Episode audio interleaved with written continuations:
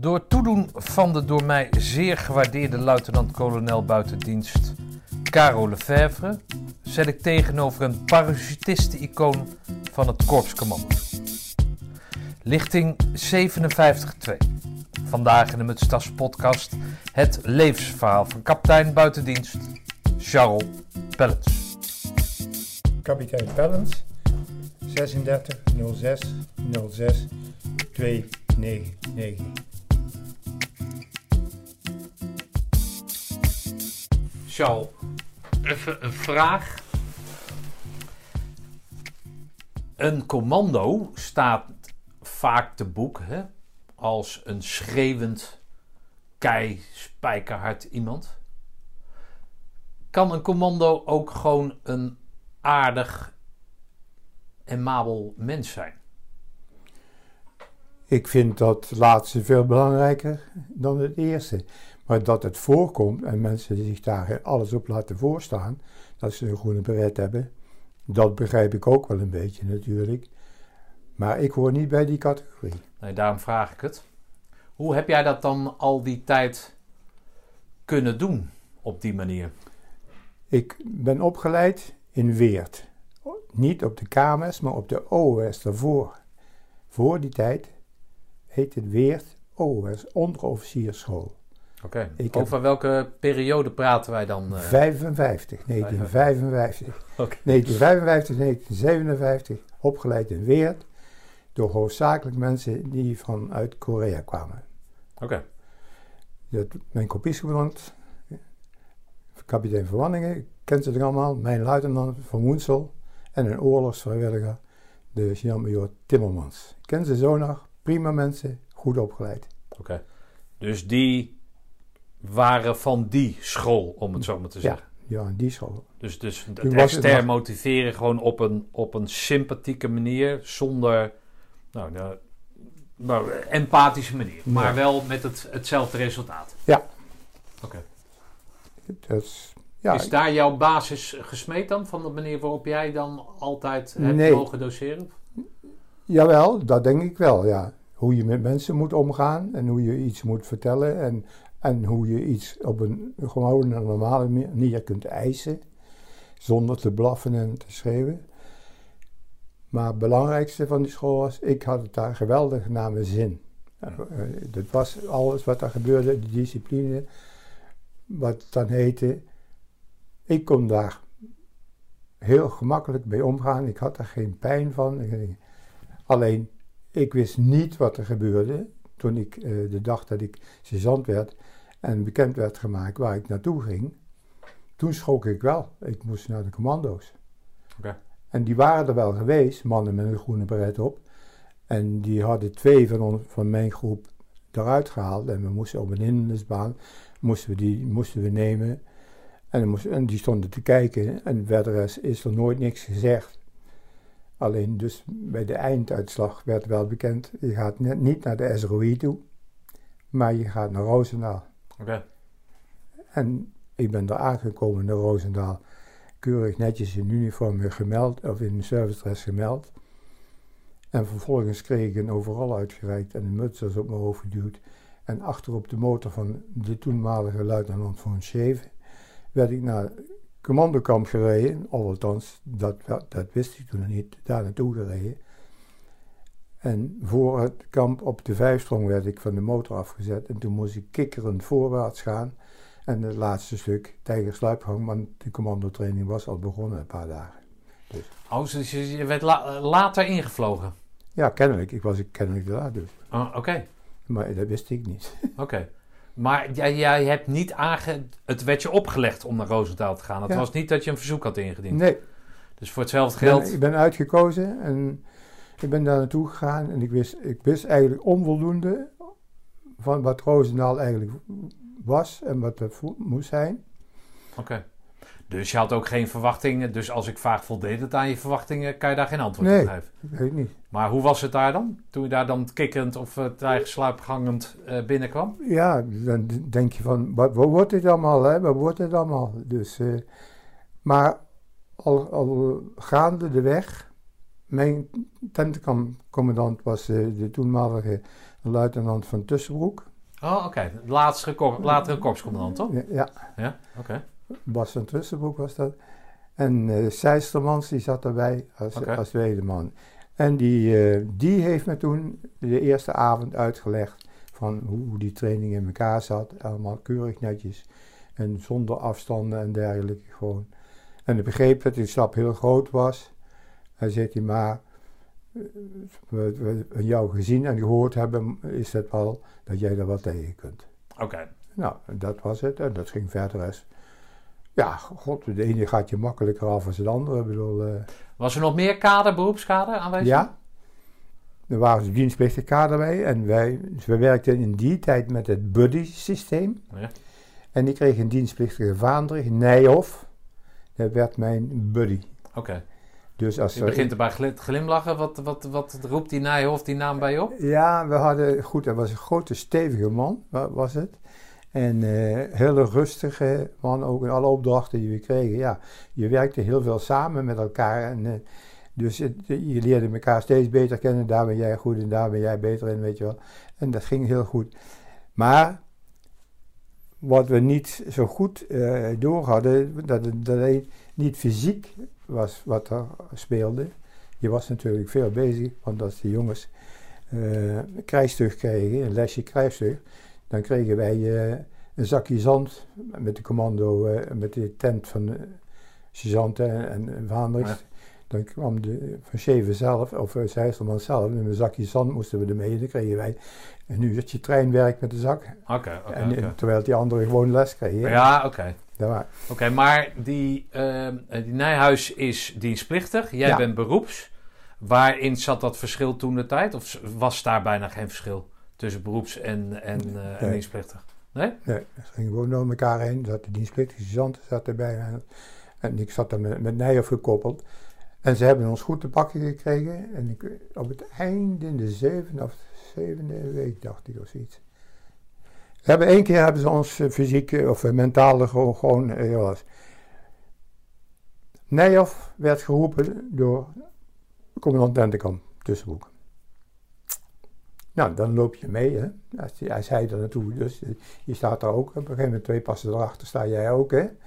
Dus die staat daar en Nijhoff kreeg te horen, nou, en, je bent dit en je bent dat, en je is hier te kort en daar te lang en daar te breed, allemaal waardeloos. En we zien het helemaal niet zitten dat jij hier straks pelotonscommandant wordt bij een of andere commandokopie. Dus eh, we hebben besloten eh, dat je je spullen maar gaat inleveren Oh, oké. gaat inleveren en, eh, dus, en toen keek hij zo achter me en zei hij, Pellens, je had eigenlijk een andere buddy moeten uitzoeken. Hij zei, dit geldt voor jou ook, hè. Dus eh, naar de kazerne toe. We kregen precies 55, eh, nee, eh, en 65 minuten Ja. om de hele rotsen te gaan inleveren bij de fourier. Jullie tweeën? Jij, Ja, jij wij- bent ook ont ontheven? Ja, ik ook. Oké. Ik ook. Dus ontheven, daar gingen we naar de verrier. Nou, we kwamen bij die verrier aan met, onze, met de bullen. En alles van neergelegd. Ja, nou. Ja, maar beter je best moeten doen, zei die verrier.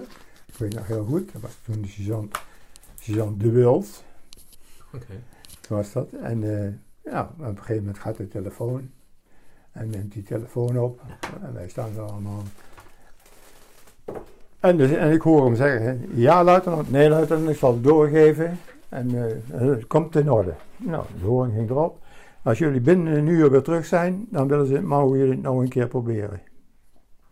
Weer terug naar Tentekamp. Van, ten, Lopend. van de kazerne, lopend. Oh, dan Weer- moet je doorlopen ook. Dus, ja, eh, ja, moest- eh, dus, dus, nou, dus wij waren dus alle twee weer verrukt. Dus daar gingen we dus. eh, dus maar onderweg pratende, nou, ze hebben ons toch te pakken gekregen. Ja, dat kan ik me wel voorstellen. En, en dat was in de achtste week, zevende ja, week. Zevende, achtste week eigenlijk. Oké, dus ja, dan, dan ga je op dat moment, kan ik me voorstellen, dat er redelijk... Net na de de Limburgweek was het, na de Limburgweek. Ja, oké. Oké. Ja, ja. Nou, dat is wel een goede te- test op mentaal gebied, toch? Als we het Ja. op die manier doen. Oké, maar die dienstplichtigen, die moesten toen de tijd natuurlijk langer dienen dan dat wij in de jaren tachtig, hè? Twee jaar? ja. dienstplichtig Ja. kader. Ja, ja. Oké, en de soldaten 18 18 maanden, maanden. of zo. Ja, Ja, 18 maanden of zo. oké. Dus dan, ja, dan ben je natuurlijk wel in staat om een wat langere periode. Ja, dus dan kan ik me voorstellen dat er niet zo'n echt goed verschil is tussen een beroeps- en een dienstplichtige Nee, kader. zeker niet in mij. Ik had ook Nee. helemaal geen ervaring verder als, als zo. Nee, maar goed, je hebt wel twee jaar op die onderofficierschool gezeten, Ja, toch? Dus dan ja. ben je iets nader bij het, het militaire leven dan een dienstplichtige onderofficier. Ja.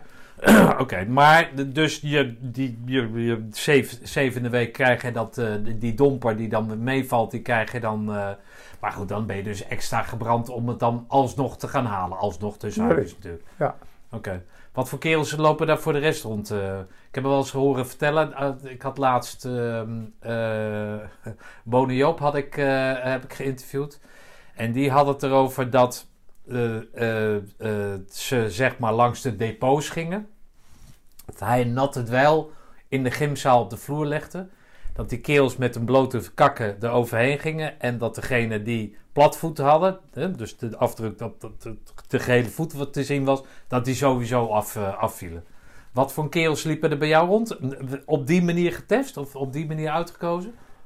Ben ik niet. Ik, ik, de- dat systeem ken ik niet wat je net noemde. Ja, als we het Ik- systeem kunnen bedoel. Ik, heb, ik heb nooit een, in, in, een keuring gedaan met, met, met, eh, met mensen. Ik ben er nooit Ja. bij geweest. Ik heb wel vier of vijf tentenkampen gedaan als instructeur. Ja. Maar dat heb ik eh, nooit, de selectie heb ik nooit gedaan. Ik bedoel, dan gingen we uit van Ambozes heen. Ja, oké. Ja, dat je hele lichamelijke... eh, Oké. dus, En, en, maar goed, in vergelijking met de taakstelling nu of in de jaren tachtig, was die taakstelling natuurlijk anders. Dus hoe zag die, hoe, wat was de meest, hè, qua fysiek, de meest ideale commando? Was dat een grote kerel of, of kan je daar eens wat over vertellen? Het was sabotage toch veel? Het was, Ja. hè? Nou, fysiek was zeker, aan de, was zeker aan de orde. En ik denk dat het andere, dat andere, hoe slim dat je was, dat dat meer op de tweede plaats kwam. Oké. En dat is gelukkig andersom geworden. nee, ja, goed. Nee, maar als je, als je maar je moet beide kunnen. Nodig je hebt... moet, ja, je moet- maar je moet ook hersenen nodig hebben. Nee, tuurlijk, maar wellicht zijn daar anderen voor. Voor, ja, ja. Ik denk dat eh, dan die, hele doelstellingen van die commandokopieën vroeger totaal anders was dan nu. Ja, nee, nu sowieso. Dan nu, hè. Ja. Het is wel veranderd en steeds verbeterd, vind ik ook, ja. Oké. Dat kan ik wel. Maar goed, jij, jij bent heel lang bij het korps geweest, maar in je eigen opleiding waren dat, was dat dus een ander type kerel dan eh, zeg maar in de jaren tachtig. Omdat die taakstelling Ja, ja. verandert. Ja. Ja, oké. Ja, ik denk dat ze alleen de lat altijd wel redelijk hoog hebben gehouden. Dus eh, in de tentenkamp. Maar dan ben je toch, laat ik zo zeggen, ah, vroeger stond er weinig beschreven bijvoorbeeld. Ik, het viel me op. Want ik was eigenlijk de eerste beroepsonderofficier die van Weert kwam bij het korps. Oh, is het zo? Ik was de eerste OOS. Oké. Ja, Maar, en hoe ging het daarvoor dan? Ja, voor maar of mensen die uit Indië kwamen, of via de dienstplicht zijn gebleven. Ja, zo. Oh, er was nog geen, er was nog geen school. Nee. Voor, ja, oké. dus de onderofficieren die daarvoor waren, die werden in de praktijk gevormd. Ja, Oh, oké. veel, veel meer kwamen. Die kwam daar vandaan, de andere kwam daar vandaan. Ik bedoel, eh, maar van school, of ze bijgeschoold. Maar ik ben een van de weinigen, van de eerste geweest die echt twee jaar van burger. Twee Ja, jaar school, oké. sergeant en zo bij het korps. Maar als je bijvoorbeeld in Indonesië gediend had, had Ja. je natuurlijk wel een goede leerschool. Tuurlijk. Dan had je daar natuurlijk oorlogshandelingen meegemaakt. Ja, ja. Die, ja, oké. Dan zouden ze alleen didactisch misschien nog het een en ander moeten bij eh, kunnen Nou bedoel, dat merkte ik wel met lesgeven. Bedoel, dat er, als ik om me heen keek hoe er lesgegeven wordt in tentenkamp, eh, met de ene en met de andere. Ik heb het van, bijvoorbeeld van iemand waar ik een geweldige respect voor heb. Dat is een bruinogen.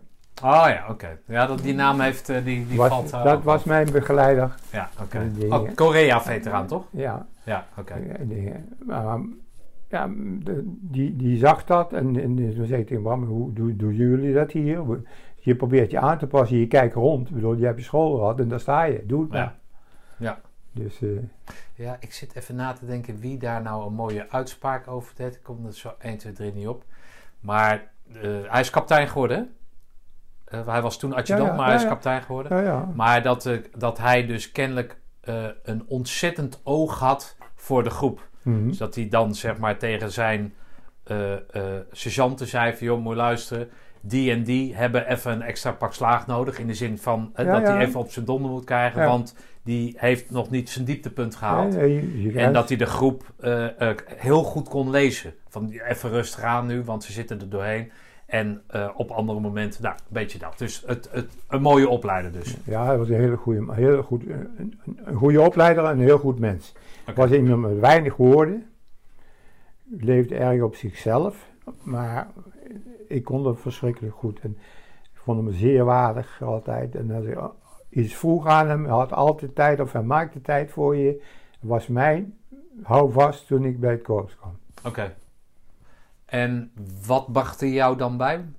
Als je, als je het hebt over een houvast, wat, wat, wat waren dan vragen waar je mee zat? Kan je dat... kan- Ja, bedoel, je komt in een, een korps binnen. Bedoel, je bent binnengekomen, je hebt je uniform uitgetrokken en je rijdt dan overal aan. En daar sta je dan eh, twee maanden later, heb je groene pret op je, op je hoofd.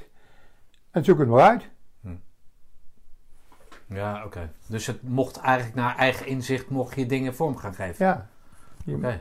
En wil je weten hoe het zit? Ik bedoel, wat gebeurt er met die kopieën? Wat doen die? Wat- ik wist het niet. Nee, oké. Maar had jij wel het gevoel dat er wel iemand was die het wist of niet? Of wat, was het zo'n pioniersfase? Nee, er was wel iemand die het wist. Dat was toen, toen in de tijd eh, van mij was dat... eh, was Bram nog op mijn niveau van, van onderofficieren. Ja. En eh, de baas die we hadden was de kapitein Anne Verlink. Toen was die kapitein... Anne Verlink? Anne Verlink, ja. Oké. Hij is ziek geworden en was kolonel de dienst uitgegaan. Oké. En die, eh, nou, die heeft mij ook een keer bijgepraat van hoe, hoe ze het verder met mij gaan doen. Ik kreeg een voortgezette opleiding, kaderopleiding. Dat hebben we ook allemaal ondergaan. En toen ik daarmee klaar was, toen zei hij, nou, en nu ga je. De eerste cursus die ik mocht doen was kano-cursus. Werd ik, werd ik naar de vaarschool gestuurd, was ik ook nog nooit geweest. Ja. En toen kreeg ik een kano-opleiding. Ja, met, met, eh, met nog een paar onderofficieren, met Lambrechts, moest ik toen de boot delen. Maar die bracht me wel thuis, dat en dat willen we met jou gaan doen. Ja, ja, oké.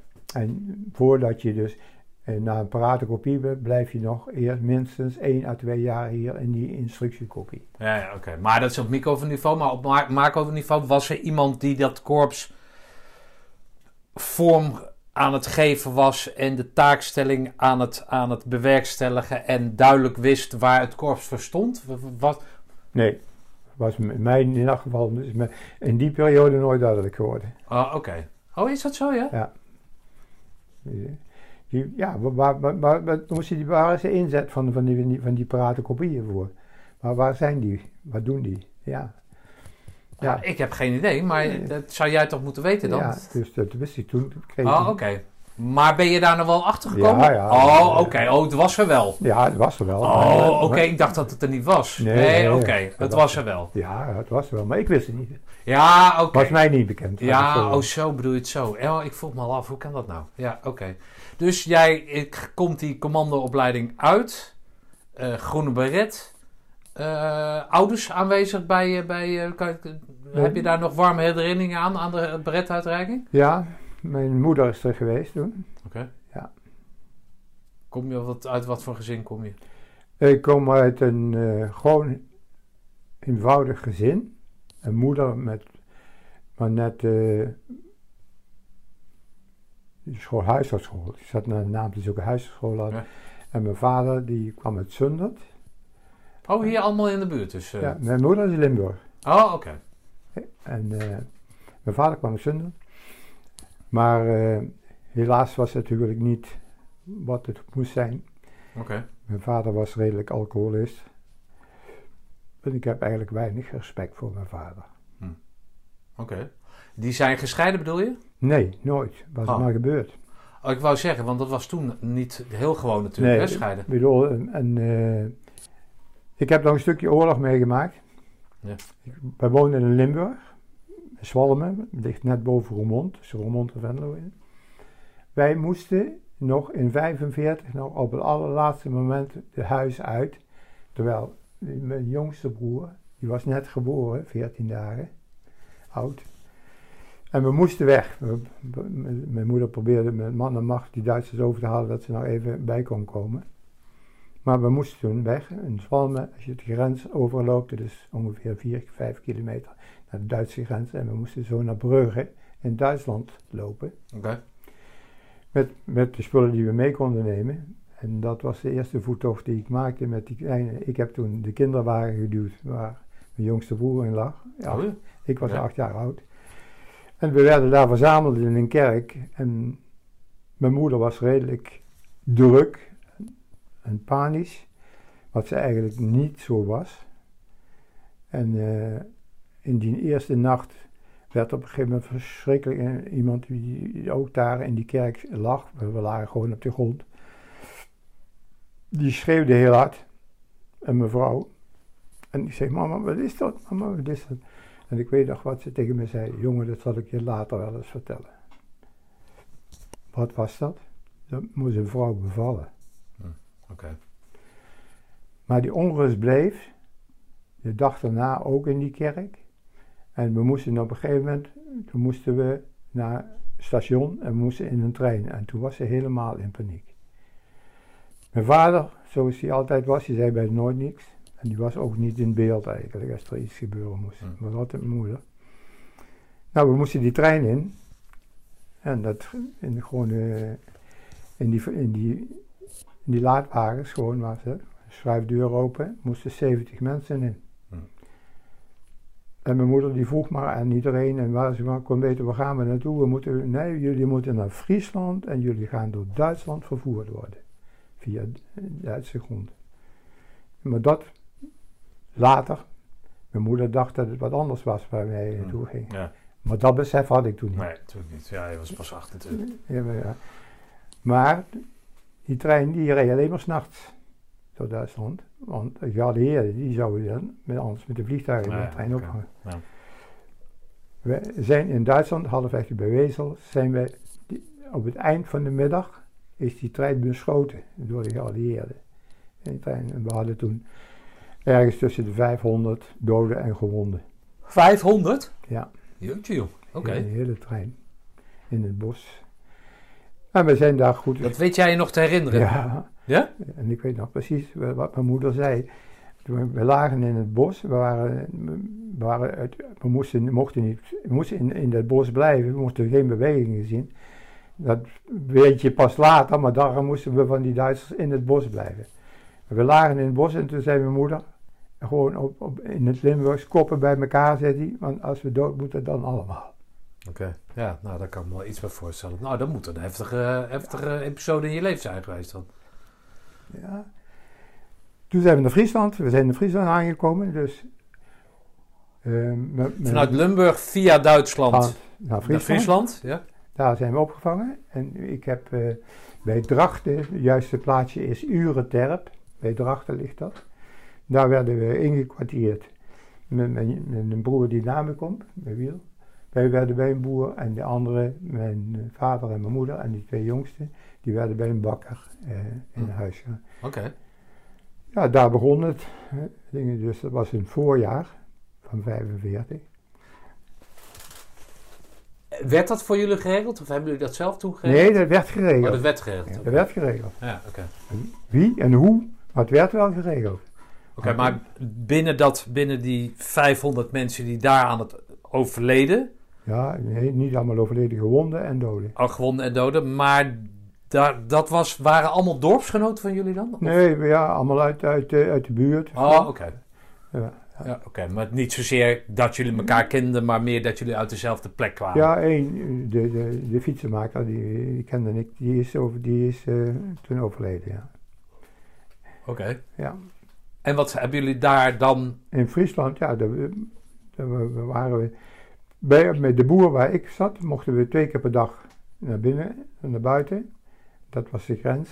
Ja. En voor de verdere was het daar niet aardig. Met de bakker bij vader en moeder later was het heel goed. En dat stukje van, ik weet het nog precies, daar aan de, de Drachtse vaart die liep daar. En wij zaten bij het Zwaaigat en mijn moeder zat dichter bij het dorp.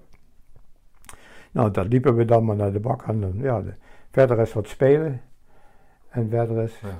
Maar ja, je bent natuurlijk acht, je bent natuurlijk kind. En eh, we zijn weer in, eh, in augustus weer teruggekomen eh, naar, naar Zwalmen. Dus al die Ja. maanden daar. Nooit naar school geweest. Nee. Niks. Dus, dus, en ik weet nog heel goed dat ik in de derde klas zat. Met bezig te zijn met kloklezen.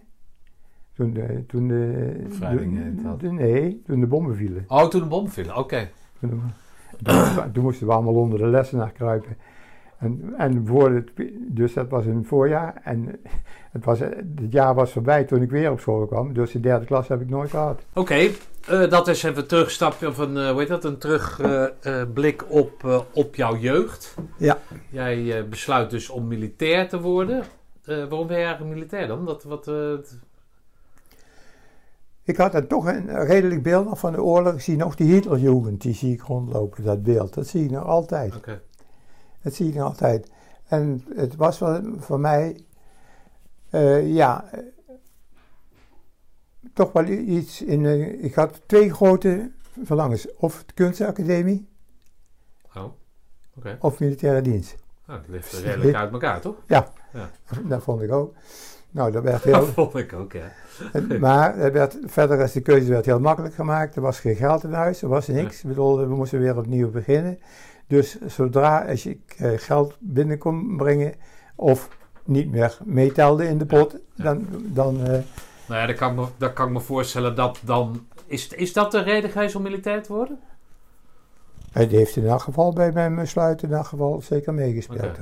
Nee, ik heb Co Hartman, dit is, ik, heb ik geïnterviewd, eh, uit Apeldoorn. En een van zijn redenen toen om in dienst te gaan was dat er eh, goed gegeten werd. Dat ze s'avonds ook bijvoeding kregen. En, en eh, nou, dat was ook een reden, hè? zodat je ook niet het gezin belast, maar Ja. dat je daarnaast ook nog goed te vreten kreeg, om het zo maar te zeggen. Nee, dat, nee, dat niet. Nee.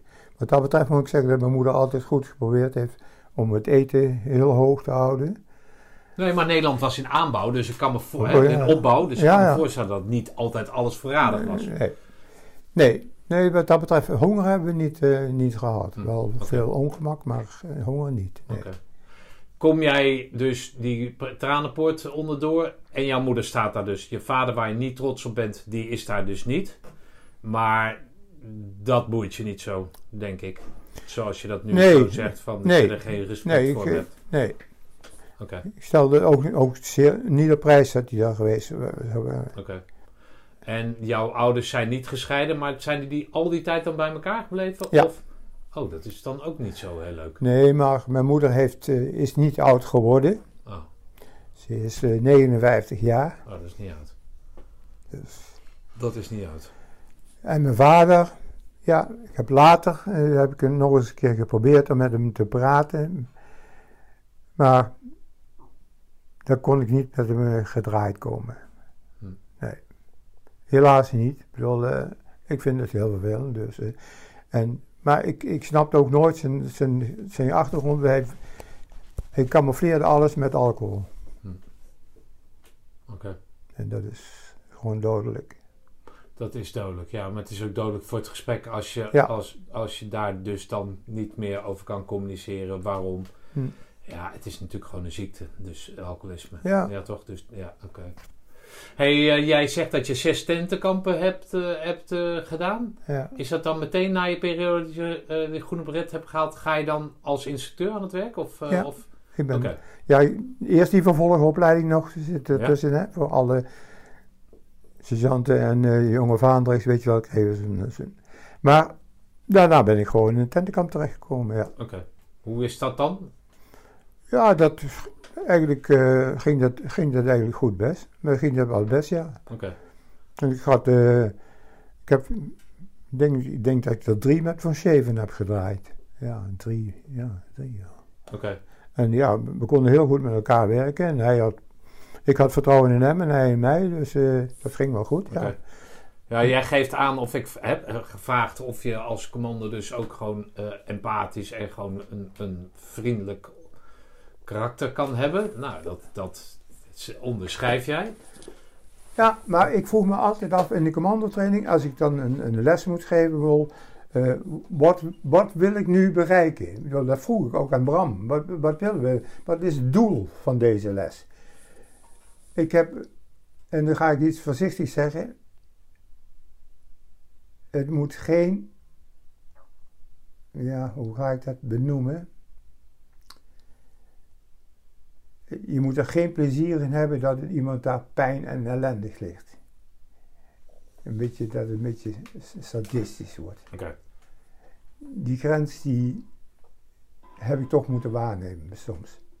En ik vroeg me elke keer af, oké, wat gaan we nu doen en wat proberen we te bereiken? Wat wil ik van Piet zien? Wat wil ik van Jan zien? Wat, wat, wat, wat weet ik? Weet je, ik? Ik schreef dat allemaal maar in mijn, eigen boekje neer. Door, onthouden kun je wel een hele hoop, maar je moet ook, de, ik zeg altijd datum, tijd en voorval. Hm, Oké. Dat, dat vond ik belangrijk. Goede dingen en minder goede dingen. Ja. Om de groei of de, de daling in prestatie eh, eh, waar te nemen Ja. en daar een oordeel over te kunnen vellen. Of iemand doorgaat of de week waarin het eh, voorvalt uh, wordt bijvoorbeeld.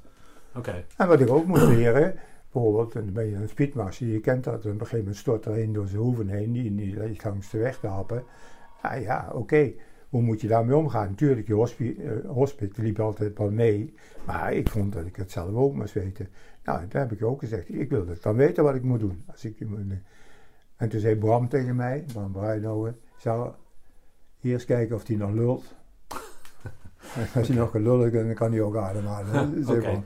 Maar eh, dat bedoel jij op, op medisch vlak dan? Wat, Ja. je, wat je moest doen? Ja, Oh, oké. ja, wat moet je ja, doen? Ja, kijken. En verder is, opleidingstechnisch, is hij nou bereid om op te staan en verder te gaan? Ja of nee? Ja, maar hoe, hoe, ik weet eigenlijk niet meer hoe dat ging dan. Dus iemand gaat door zijn hoeven.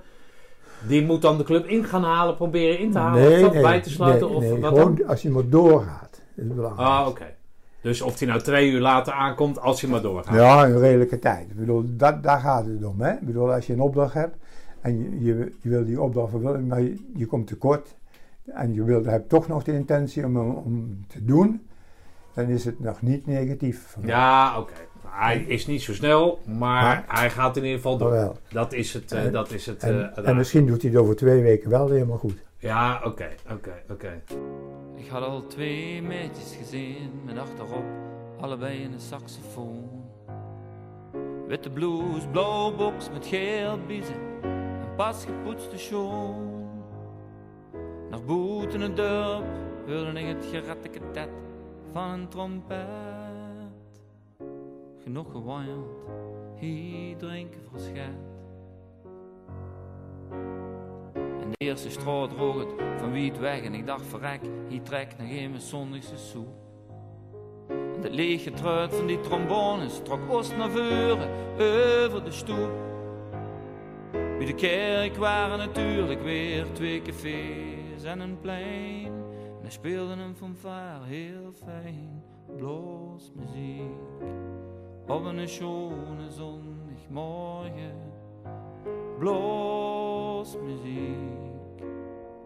Bleus mij omver met toeters en bellen. Vrouw vertellen.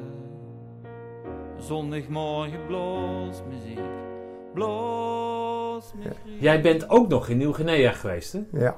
Maar is, is dat dan daarvoor of daarna, na, de, na die commandoopleiding? Nou, Hij pakt een lijstje, hij heeft het allemaal prima voor. ja, hier staat het nog op. Ik ben in eh 57 heb ik mijn bret gekregen. Ja?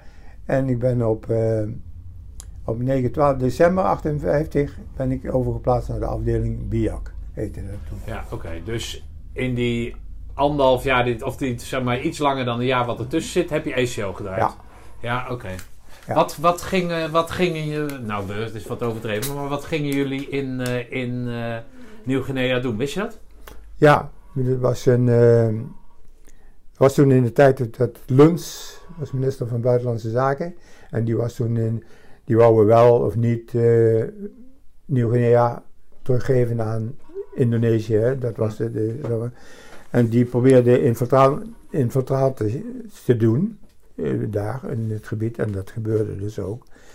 En toen werden wij daar naartoe gestuurd. En ze waren bang voor in elk geval met vliegtuigen dat ze er iets zouden gaan doen. Dus hebben ze die lichte Lua, Luchtweg, luchtafweergeschut, ja. ja, die hebben ze daar naartoe eh, geplaatst. En daar lagen wij bij voor als beveiliging. En er was ook nog een radarpost, die, stond op het eiland Woendi.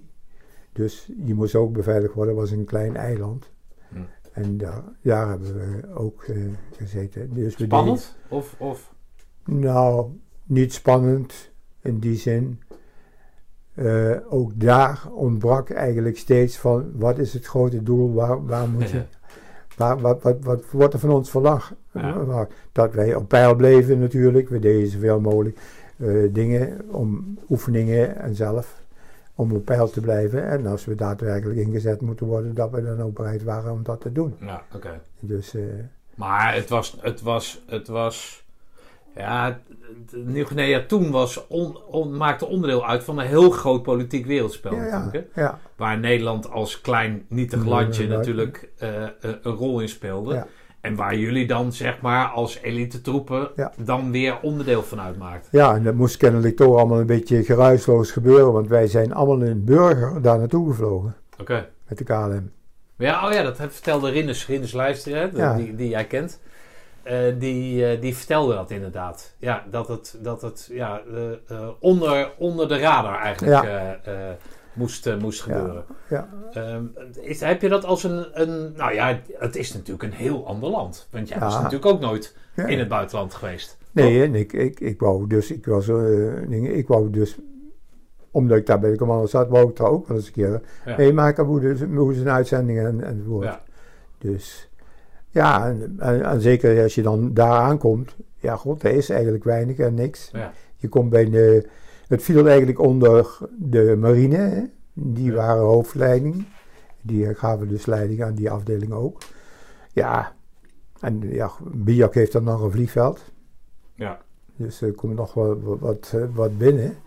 Maar ja, verder rest, wat er vervoerd moest worden, moest allemaal via schip komen daar. Ja, oké. Dus- Nee, maar goed, ik kan me voorstellen dat dat, dat een, eh, een verrijking van je leven is geble- gebleken. Tuurlijk, Toch? ja. Want het is echt een hele andere omgeving. ja je, je- de mariniers zaten daar, de marine zat daar. Nou, je, je, je, je kunt je niet voorstellen hoe belachelijk dat je bekeken wordt en behandeld wordt als beroepssergeant door de marine hoor. Want? Eh, Daar Een sukkel. ja, ik bedoel, zo'n zo vent en de gouden bal noemen ze dat. Dat is hun kantine, hè? de gouden bal. Dat je daar binnen mocht. Dat vonden ze maar vreemd allemaal hoor. Nee, dit is een heel ander. Maar goed, gedurende de tijd wenden zij er ook aan. En wij hadden dus in, eh, daar ook al onze eigen ruimtes en dergelijke. Oké. Dus dat ging gelukkig, gelukkig ging dat allemaal wel. En ja, de leiding van ons, ja, je zit toch maar met een eerste luitenant, hè? Ja, wat wil je daarmee zeggen? Als ik dat dan, dan een heden te dagen vergelijk, als, als er 40 man op stap, of er, eigenlijk zitten er 80 man. Want de oudste luitenant, want die was tevens detachmentscommandant. Oké. Nooit, nooit. 80 man, ja, dat bedoel, gebruiken ze tegenwoordig echt wel een kapitein of een major. Ja, oh zo. Ja, oké. Maar dat was natuurlijk een Helemaal hele andere andere tijd. tijd, Ja, ja. Ja, en je kon natuurlijk vanwege de afstand natuurlijk ook niet als er één die beviel, hup, meteen de andere invliegen. Nee, Dat ging natuurlijk ook niet. Dus het- nee, en het waren dienstplichtige, vrijwilligen. Ja, oh ja, ja, dienstplichten en vrijwilliger. Ja, en vrijwillig, hè. Dus het aflossen. Dat ging... eh, ja, dat- in, in de eerste fases liep het toch wel goed, hoor, die, eh, die aflossingen. Nou, als zo'n zo'n lichting weer voorbij, voorbij was, die, ja, dan kreeg je natuurlijk weer 15 nieuwe, weet je wel. Ja. En dat ging, dat ging wel. Oké. Maar ondanks dat het eh, een, een politiek spel was en jullie daar onderdeel van maakten, was het eh, eh, niet heel erg spannend, dus zeg je. Dat kan snel veranderen. Nee, tuurlijk. Nee, natuurlijk. Nee, dat- maar, maar op zich, het gebeurde, er gebeurde niet zoveel. En op die grote plaatsen niet. Nee, Dat oké. speelden zich toch eigenlijk allemaal af aan die omliggende eilanden. Hm. Want die Indonesiërs infiltreerden stap voor stap. Hè? Ja, oké. Ja, het, is, nat- het blijft natuurlijk levensgevaarlijk. Ja. Ja, je weet nooit wanneer, ze, Wanneer, wanneer de vijand toeslaat. wanneer, wanneer kom je hem tegen? Ja, en mentaal zal het, zal het nee, maar ik, niet dat ik daar nou zo eh, minderwaardig over spreek, maar mentaal zal het zal het inderdaad eh, eh, eh, wel zijn, eh, zijn aangekomen. Goed, dan, dan moet Nederland zich daar terugtrekken. Dus dan verdwijn jij ook van het, eh, van het eh, Nieuw-Guinea toneel. Ja. En waar, waar ga je dan heen? Ga je weer terug naar het korps? Ja, dan ben ik weer terug. eh, Nieuw-Guinea. Ik ben teruggekomen eh, ja, met nog een wachtmeester van, eh, van de afdeling Lichte Luwa. Ben ik met z'n tweeën zaten wij in een vliegtuig. We zijn, ik ben via de, via de Noordpool teruggekomen. Oh. Ja, Oké. De Noordroute, dat was mooi. Ja, zeker. Ja. Prachtig, toch? ja, dat was heel mooi, ja. Oké. Maar eh, toch heb ik er ook wel een kater van overgehouden. Dat heb ik nog niet zo lang geleden ook al eens een keer ergens benoemd. Ik sta op een gegeven moment sta ik op, eh, op Schiphol. Ja, ik, ik ben in Nederland, dat weet ik. En ik had een tasje bij me. En meer niet. En eh, die grote repatkist, zoals ze dat noemden, die, die zat op de boot. Hè? Dus, Ja. dus die had het alleen maar bij, bij je. Want, eh, nou, dan sta je daar. Nou, dan hoop je dat er iemand die je opvangt. Nou, na enige tijd wachten komt er, een, komt er iemand naar ons toe, een corporaal, eerste klas. En die vroeg of, eh, of ik de sergeant Pellens was, de wachtmeester. Ja, dan zijn wij, ja, ik moet jullie naar huis brengen. Dat was het. En verder is Maar wat had jij dan verwacht? Een warm welkom. dat met- er iemand met- staat, gewoon beluisteren die je opvangt van, van, van het korps of van, van, van, Ja, Defen- van oké. Defensie. En we luisteren, dit is wel welkom thuis en dit is de dingen. Zo lang en zo lang, dan, dan moet je je melden weer bij Ja, oké. AFB. Maar de, de, de- men was toen toch sowieso stond men een beetje sceptisch tegenover alles wat militair was, er in die tijd of niet? Jawel, dat moet wel, want, want zo werden wij in elk geval behandeld. Ja, nee, dus dan, dan past, ja, dan zou je zeggen dat vanuit de organisatie juist iemand jullie zou Zo- zo moeten opvangen. Ja, Als de maatschappij Ja. zich al tegen het systeem keert, dan zou je, ja, oké, dat is vreemd. ja. Oké. Maar, en, en dan ga je naar huis. Heb je, heb je verkering dan of zo? Of hoe, hoe staat het daarmee? Ja. Oké. Die heeft jou dus zeg maar een hele Ja. lange tijd moeten ontberen dan? Ja, Oké, hoe, hoe, hoe wordt dat eh, opgevangen thuis dan? ja, natuurlijk blij dat je terug bent, dat je gezond bent. En verder is, eh, ja, gewoon weer de zaak op een reis in te krijgen en allemaal. Hoe dat, Oké, maar dat is dan toch niet makkelijk als je zo lang weg bent? Nee, het is zeker niet, niet, eh, niet makkelijk. Dus Nee. eh, ja, goed. Mijn moeder was er heel blij mee. Dus, en, eh, dat het goed met me ging. En, zo. Ja. Dus dat was wel heel, heel leuk. Maar goed. Nou, op een gegeven moment kreeg ik dan toch bericht dat ik me dan en dan moest melden weer in Roosendaal. Oké. En dan ga je maar weer aan de slag. Oké. hè. En Wat, wat ga je doen dan? Of wat, wat wordt je opgedragen? Of wat wil je gaan doen? Is, is het willen? Mag je eh, op dingen solliciteren? Of Nee, is het vooral... niet. Oh, niet. Je moet gewoon je bek houden en gewoon doen wat Ja, er gezegd wordt. Ja. Oké, en wat, wat, waarover moest je bek houden en wat moest je gaan doen daar dan? In Roosendaal, wat was je taak? De nieuwe taak? De, de nieuwe taak weer in de, in de instructiekopie. Oh, oké. Ja. Oké. Dus, Ik heb wel eens gehoord dat dat bepaalde periodes zijn die je moet doen om, zeg maar, je, je loopbaan vorm te geven, toch? Ja, dat, dat is zeker, want je loopt, eh, van jong sergeant loop je zes jaar voor de eh, sergeant eerste klas bent. En dan tien jaar voor je sergeant major bent. Dus Ja. dat is de periode dat ik op het korps heb gezeten. Oké. Die 16 jaar. Oké. Ja, Piet Oosterbaan die heeft altijd gezegd, of Piet, ken je Piet Oosterbaan? Ja, ja. Die zei, een, ik heb een loopbaan, ik heb geen carrière. Een onderofficier heeft geen loopbaan. Dat is, nou wat jij zegt, Ja. hè, 16 jaar of het is volledig uitgestippeld. Ja. Dat moet je doen om dat te komen. En, en een officier heeft een carrière. Nee. Voelde jij dat ook zo? Ja, bedoel, ze, ze kijken wel, wel, er werd er wel een beetje gekeken wat je gedaan had en dergelijke. Maar op een gegeven moment was ook meestal, de nood was dan de deugd. Hè? Ik bedoel, eh, Ja. daar hebben je nodig en dan moet je dat gaan Ja, dan komen iemand tekort. Ga jij daar Ja, maar moet heen. je- Ja, ja. oké. Eh, Kan je daar, ben jij een figuur die zich daar inschikt? In dat geval zeer moeilijk. zeer moeilijk. Ik voer het wel uit. Eh, Bijvoorbeeld Panzerstorm was voor mij absoluut, vond ik minder waardig. Vond ik toch. Wat, waarom dat minder waar? Ik bedoel, dan zat je infanterie-eenheden, moest jij dan bij gaan brengen hoe ze wat beter werden en beter dit en dat konden uitvoeren. Ik vond dat. nou, Ja, vond je de uitvoering vond je niet zo goed? Of vond je, vond je- de missie was op zich toch wel goed, of niet?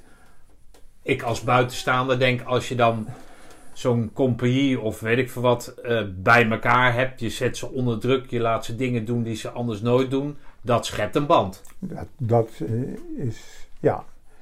Maar ik, ik, eh, ik, ik vond het toch vaak moeilijk met die, eh, maar er stonden ook eh, kapiteins, luitenants stonden ervoor, pelotonscommandants, zo'n zo'n hele compagnie. Ja, ik weet niet of ze dat altijd bereiken. Mensen kwamen daar toch vaak met hele grote tegenzin naartoe. Ja. Ik bedoel, ze, ze voelden het ook als minderwaarde. Ik bedoel, zo- zo- zo'n luitenant, als ik tegen hem zei, ze moesten bijvoorbeeld een schuilbivak betrekken en het ging niet goed, ze maakten te veel herrie enzovoort. En dan zei, haalde ik die luitenant bij me en zei, maar luister, luitenant, dit is niet, het moet stil gebeuren. Ik zeg ook niet dat het binnen een uur klaar moet zijn, het moet wel stil en goed gebeuren. En dan kon hij weer beginnen. Nou, die man die voelde zich echt op de tenen getrapt dan. Ja, maar daar, daar- daar had Nee, dat snapte, dat snapte Ja. ik wel. Ja. Maar als iemand dan negatief teruggaat naar de groep, die luitenant als de peloton teruggaat, heb je dan het idee dat het dan beter gaat? Nee, maar iemand moet hem er toch op Ja, wijzen. ja, weet ik, weet ik. Ik heb daar altijd mijn vraagtekens bij gehad. Er zijn er al bij die het ook heel sportief oppakten. En eh, gelukkig wel. Dus Het zegt toch meer wat over die, over die luitenant dan, dan dat het Ja. over de missie zegt? Ja, Of niet? dus, ja. Of wat, wat, wat, wat wil je daar nou mee zeggen dan? Nou, dat het vaak moeilijk was, want eh, voordat dat ze ons accepteerden, wat wij wel opdroegen. Ja, maar dat heeft dus te maken met officier versus een onderofficier die dan toevallig een groene Als je- beret heeft. Ja. En, en, maar dan zou jij je toch niet moeten aanpassen. Dan moet hij zich toch aanpassen. Ja. En, Dat, eh, dat eh, verlangde ik ook wel van. Ja, en dat maakt hem dan toch wel duidelijk, of niet? Als niet goed is, dan kwaadschrijven Ja. natuurlijk. Hè? Ja. Door, eh, Maar het systeem, het, het, de missie van dat panzersom, daar, dat, kan je toch wel delen, of niet? Of, jawel, ik denk dat ze daar, laat ik zo zeggen, met, met z'n allen uiteindelijk na die weken, die 14 dagen, dus wel beter van zijn geworden. Dus, hè? ik weet niet of jij op Facebook zit, maar op Facebook is een, is een eh, eh, Facebookgroep waar ik van afgedonderd ben door hun, Panzerstorm. En er zijn duizenden mensen lid van. Ja? Het is echt, eh, nou, je hebt dienstmakkers.nl, hè, dat gaat over dienst in het algemeen. 31.000 mensen zijn er lid van. Dus dat, dat, dat, die, die dienstplicht, dat heeft voor, voor heel veel mensen nog zoveel waarde. Het is zo'n iets geweest binnen hun leven, dat dat nu nog eh, hun interesse heeft. Ja, maar dat, dat eh, herken ik wel ook als je met mensen praat. Nu op de camping vaak zo. Komt Nou er wel komt, ja. komt, er, komt er wel eens naar voren. Hè? Ja. Eh, Zeker als je En- daar weer dan met je groene wordt- bret loopt. er wordt dan toch altijd wel eh, toch, ja, positief over gesproken. Ja. Over die diensten. Nee, maar dus dat, maar dat, dat eh, wat ik dan begrijp, of wat ik dan meemaak, is dat zo'n panzerstorm echt wel indruk maakt. Ja. En dat kan ook negatief zijn natuurlijk. Als Ja, je ja. alleen maar afgezeken Ja, wordt, dat- dan... dan Dat moet je ook niet doen. Hè? nee, oké. Nee, goed. Maar hoe lang heb jij panzerstorm gedaan dan? Nou, ik heb het wel heel kort gedaan. Oh, oké. Dus het, je- het, het, het viel je tegen Ja. en, en je hoeft er dus niet eh, verder mee te gaan. Nee. Oké, wat, wat, wat... Ik weet natuurlijk wat jij betekend hebt binnen het korps. Eh, maar wat heeft jouw interesse in, in, dat, in, in dat opleiden, dat, dat, wat, in dat korps? Waar gaat jou het meest, waar, wat ligt je het meest aan het hart? Ja, je bedoelt wat ik, wat ik, wat ik met hart en ziel gedaan heb, is Ja. die, die periode dat ik de spareninstructeur ben Ja. geweest. Kan, kan je eens vertellen waar die fascinatie vandaan komt? Waar die vandaan komt, weet ik niet. Die zat kennelijk in me. Maar die, die is ontwikkeld doordat ik het zelf de eerste keer ondergaan heb. Ja. En eh, hoe dat allemaal ging, dus met mijn basisopleiding. Ja, en dat ik dat eigenlijk wilde. Maar om, om even, eh, hoe heet dat, eh, chronologisch de para-geschiedenis van het korps te, te schetsen. Mhm. Eh, zat het binnen de taakstelling in jouw jaren hè, eh, eh, dat daar gesprongen werd of niet? Ja, toen werd er gesprongen. Ja, Werd er al gesprongen? Ja, ja toen ik, ik bij was, wij waren de eerste, Van Ooyen en ik. Ja, oké, als dispatcher. Maar als, als dienstplichtig Nee, commando werd er niet gesprongen. Nee, Oké. Jij vertelde mij het in het voorgesprek, het voorgesprek mag noemen, we zaten er al gezellig te babbelen, maar dat de mensen met para-ervaring, die kwamen uit Nederlands-Indië. Ja. Die hadden in Nederlands-Indië gesprongen en zelfs inzetsprongen ja, gedaan. de kapitein Boons onder andere. Van Oh ja. Sim Boons, Sims, ja. Oké. Die eh, eh, hebben, waar hadden die hun opleiding gekregen dan? Indonesië. In Indonesië. Ja. Oké. Door wie dan? Ja, daar zijn eh, wel mensen van bekend, maar met vraagtekens, dus die laat ik maar even weg. Oké, maar waren dat Engelsen of waren dat Nederlanders. Nederlanders? Oh, dat waren Nederlanders. Nederlanders, En die hadden zich dat eigen gemaakt. Ja. Oké, ik zal er niet verder op ingaan, maar dat, dat was gewoon zo geregeld. Ja, die zijn daar, die hebben daar gesprongen. Maar dat was natuurlijk toen pure noodzaak Ja. dat er gesprongen werd. Ja. Dus dan kan ik me voorstellen dat je dan niet een certificaat haalt en vanuit daar en daar een opleiding. Nee, er moet gesprongen worden om dit te winnen of dit te veroveren of whatever. Daar werd gesprongen uit de Dakota. Ja, oké. Ja, Oké. daar komt het vandaan eigenlijk. En toen is, is er een hele tijd niks geweest. Ja. En toen werd er wel gesprongen door militairen, maar die sprongen als burger. En, en, die werden, en die zijn allemaal lid geweest van de Koninklijke Nederlandse Vereniging van Luchtvaart. En dan de ENPC daarvan, de Eerste Nederlandse Parachutistenclub. Oké. En die hadden ook parachutes geregeld. En die lagen op Ipenburg. En die sprongen dan af en toe bij een happening, werd die volgeladen. En die sprongen dan. En dat was het eigenlijk. Oké. Maar waar hadden die de opleiding genoten dan? Nou, waren in de tijd gingen er veel naar Lidl. Nederland. En eh, onder andere van Zeven, die ook commandant tentenkamp eh, was. Ja. Die had ook zijn paaraopleiding in Lidl gedaan. Oké, dus dat was puur hobbyisme, Eh, pu- puur pionierschap. Ja. En dachten van nou, dat zal wel wat zijn. Ik ga naar Lille, Ja, ja, dan spring ik. Ja. eigen kosten. Ja. Oké, dat is grappig. Ja, dat is, daar is het is er steeds geweest. Die heeft al een redelijke rol gespeeld in het hele parachutespringen, de eerste Nederlandse parachutistenclub. Oké, Ja, en toen zijn we eigenlijk aan de zelf begonnen. Zijn de eerste groep die heeft die, die halve wing gekregen. Dat was toen eigenlijk maar... ja, dan moet je even vertellen. Dus men, eh, jij vertelde mij dat in de jaren, ik moet het even goed zeggen, jaren 60, 70 Hm. was de politiek niet gecharmeerd, om het zo maar te zeggen, van het korpscommando toe. Ja, Die wilden eigenlijk, zagen ze het nut niet Nee. in van, van die troepen, om het zo maar te zeggen. Ja. Jij vertelde dat er eh blanco baretten, dus mannen zonder groene beret, korpscommandant werden. Om de boel een beetje, nou, nou ja, in ieder geval niet te stimuleren. daarin zat dat, daarin opgesloten zat dat parachutespringen ook. En om dat ook weer een demotiverende reden te maken, werd er niet een hele sprong of een hele wing uitgereikt, maar een halve wing. ja wat, wat, waarom dat precies gebeurde, eh, zal ik nog hele dagen nog niet weten. Maar in elk geval, laat ik zo zeggen, met een halve wing was je niet operationeel inzetbaar. Nee. Dus Het eh, zal, het zal er ook gek uit hebben. Dat was gewoon een wing door het midden geknipt. ja, is gewoon een halve vleugel. Hè? Ja.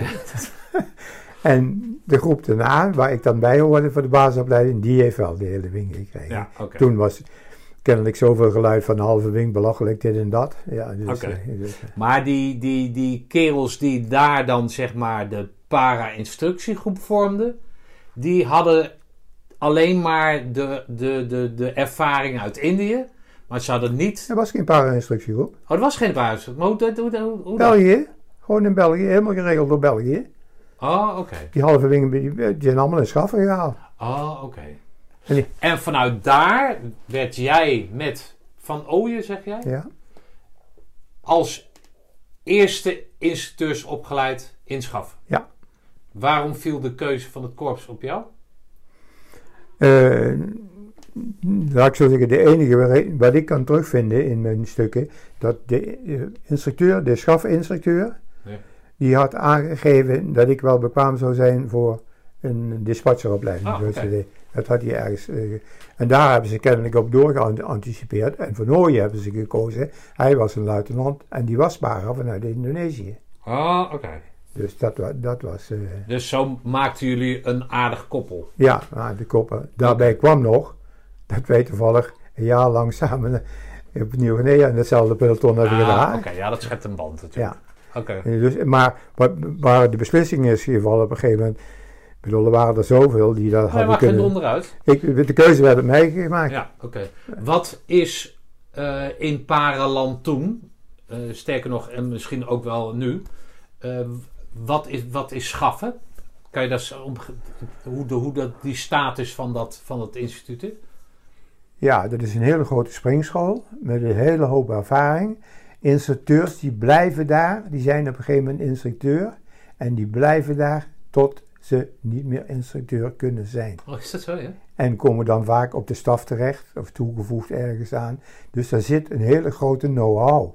Het ademt alleen maar parachutespringen. Alleen maar parachutespringen daar. Oké, En er is personeel en materieel wordt er opgeleid daar oké. in, in die school. Dus voor de rest geen andere poespas. Nee, het is alleen puur maar- en alleen springen. Alleen maar springen daar. Oké. En die grote parachutesectie hebben ze erbij. Dus waar alles gevouwd en gerepareerd wordt. Ja, Dus dat is één grote fabriek eigenlijk. ja oké.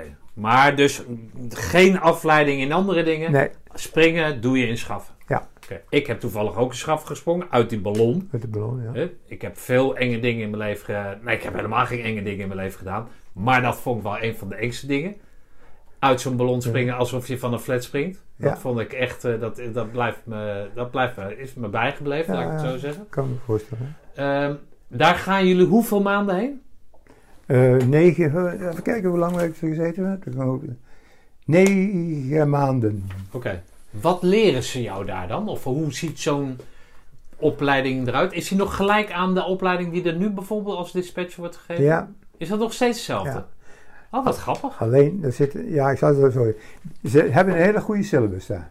Oké. Die heb ik bijna helemaal overgenomen toen ik mijn eerste mensen opgeleid. Even er tussendoor. Ja. Maar dat is daar. Twee instructeurs heb je en die heb je van 's morgens tot 's avonds. Heb je die en je, alles leer je, zowel theorie, kennis van een vliegtuig waar je moet werken en hoe je de basis, hoe je rollingen moet geven, hoe je dit moet geven, met alle instrumenten die er zijn, leer je, leer je tot in de treuren mee omgaan. In het Nederlands of in het Vlaams of in het... eh, in het... Nederlands hebben wij Oké, gedaan. ja. Ja, Nederlands heb ik gedaan. En, ehm, nou, en dat is heel, ja, heel lichamelijk. Je bent lichamelijk bezig en je bent gewoon met je hoofd bezig om alles dingen. En elke week maak je een test. Oké. Dus Schriftelijk? Schriftelijk, ja. Oké. Een test. En hoe je bent met de uitvoeringen, dat wordt ook gerapporteerd gewoon. Oké. Maar je staat en dan zeggen we van daar moet je meer aandacht aan besteden en dat moet beter en dat moet anders. Ja, dat, Dus je, bent dus, je wordt een soort één op één gecoacht dan? ja, ja. Oké. Oké, waar moet een goede para-instructeur... Ja? je, je, werkt, je werkt met een man of acht. Ja. Dus je zit in maar België. En, en wij wij waren. België, oh, ik kan je op de iPad laten zien. Wij waren ook met een man of acht, ja. Oké. Maar, oh ja, wat ik wilde vragen is... Waar... eh, misschien maak ik het te, te, snelle sprong, maar... Waar moet een goede para-instructeur, als het negen maanden zo erin gestampt wordt... Waar moet je aan, aan voldoen dan, als een goede para-instructeur? Die hebt het technisch gedeelte, kan ik me voorstellen. Hoe gaat een rol, hoe, hoe donder je uit dat vliegtuig? Maar wat, wat zijn die mentale dingen die bijvoorbeeld waar je aan zou moeten, of waar je aan moet voldoen om een goede para-instructeur te worden? Ik kan me voorstellen dat je rustig moet zijn. Ja. Altijd rust moet bewaren. Maar wat nog meer? En zeer accuraat moet zijn op de controles. Een hoge, hoge, hoge grens van controleren. Oké. Dan moet je ogen, die moet je constant moet je daarmee bezig zijn. Zodra als iemand eh, zich aankleedt voor de parachute, goed aantrekt, tot aanhaken in het vliegtuig enzovoort. En al, al die drills, dat, dat, dat je dus al die mensen wel die in je stick hebt staan, dat je ze allemaal gezien hebt. En verder is, als, er, als je iemand iets abnormaals ziet, want hij is helemaal wit of zo, Ja. of je staat tanden te bijten, of, of wat dan ook, dan, eh, ja, dan Dat moet, moet je herkennen. dan moet je herkennen en dan moet je even goed proberen de persoon op gemak te stellen. Want als je in zo'n stik staat, hè, dat is dan zeg maar de, de, de rij hè, die in één keer eruit gaat. Dan, als je dat niet detecteert, dan zou hij een gevaar kunnen opleveren voor de, voor de drill. Nou, voor de- dat, gevaar voor de drill ben ik niet zo bang voor. Maar ik ben, laat ik zo zeggen, je moet proberen dat hij daar even doorheen gaat door die nieuwe geluiden en gedrag wat, wat er in zo'n vliegtuig gebeurt allemaal. Dat je hem wel overhoudt voor de volgende keer. Ja, ja. Dat hij, en, eh, en dat het uiteindelijk na acht sprongen eh, het vertrouwen heeft en dat hij een goede para is. Ja, oké. Ja, maar het is, is het niet zo dat als je dat dus niet doet, dat, hè, want het, het, het, het is toch een drill waarmee je dat vliegtuig uit Die gaat eruit als je in die rij staat. Ja, oké. Het maakt niet uit hoe je, we donderen er gewoon uit als je Ja. niet wil. Oké, ja, dat, ja. En omdat het natuurlijk allemaal automatisch gaat, je hoeft zelf niet beslissingen te nemen. Nee, niet. Dan, en voor de EW sta je op de grond en eh, dan Ja. is het klaar. Ja, en je kijkt natuurlijk, als je aan de deur staat, kijk je ook een, een beetje van, eh, van hoe was hij, had hij de handen los of had hij toch die reserve goed vastgehouden. Zo een beetje algemeen hoe de, hoe de indruk is. En, eh, iemand die je erg opgevallen is, die bijvoorbeeld zo gesprongen heeft, ja, die pak je daarna even eruit. En dan zeg Ja, je daarna oké. even van, eh, zo doen we het niet, hè. we hebben het Ja. anders geleerd. Maar dan moet jij dan, dat zie je niet altijd. Want de ene keer zit je in het vliegtuig, de andere keer sta je aan de grond, toch? Ja, Dus dan, ja, oké. je, je moet proberen het zoveel mogelijk te zien van je eigen mensen. Hè. Oké. Eh, hoe heet dat? Eh, dus jullie zijn daar negen maanden bezig. Ja. Eh, daar, zit, daar moet een plan achter zitten vanuit Defensie, toch? Ja, negen maanden, dat is nu korter. Ja.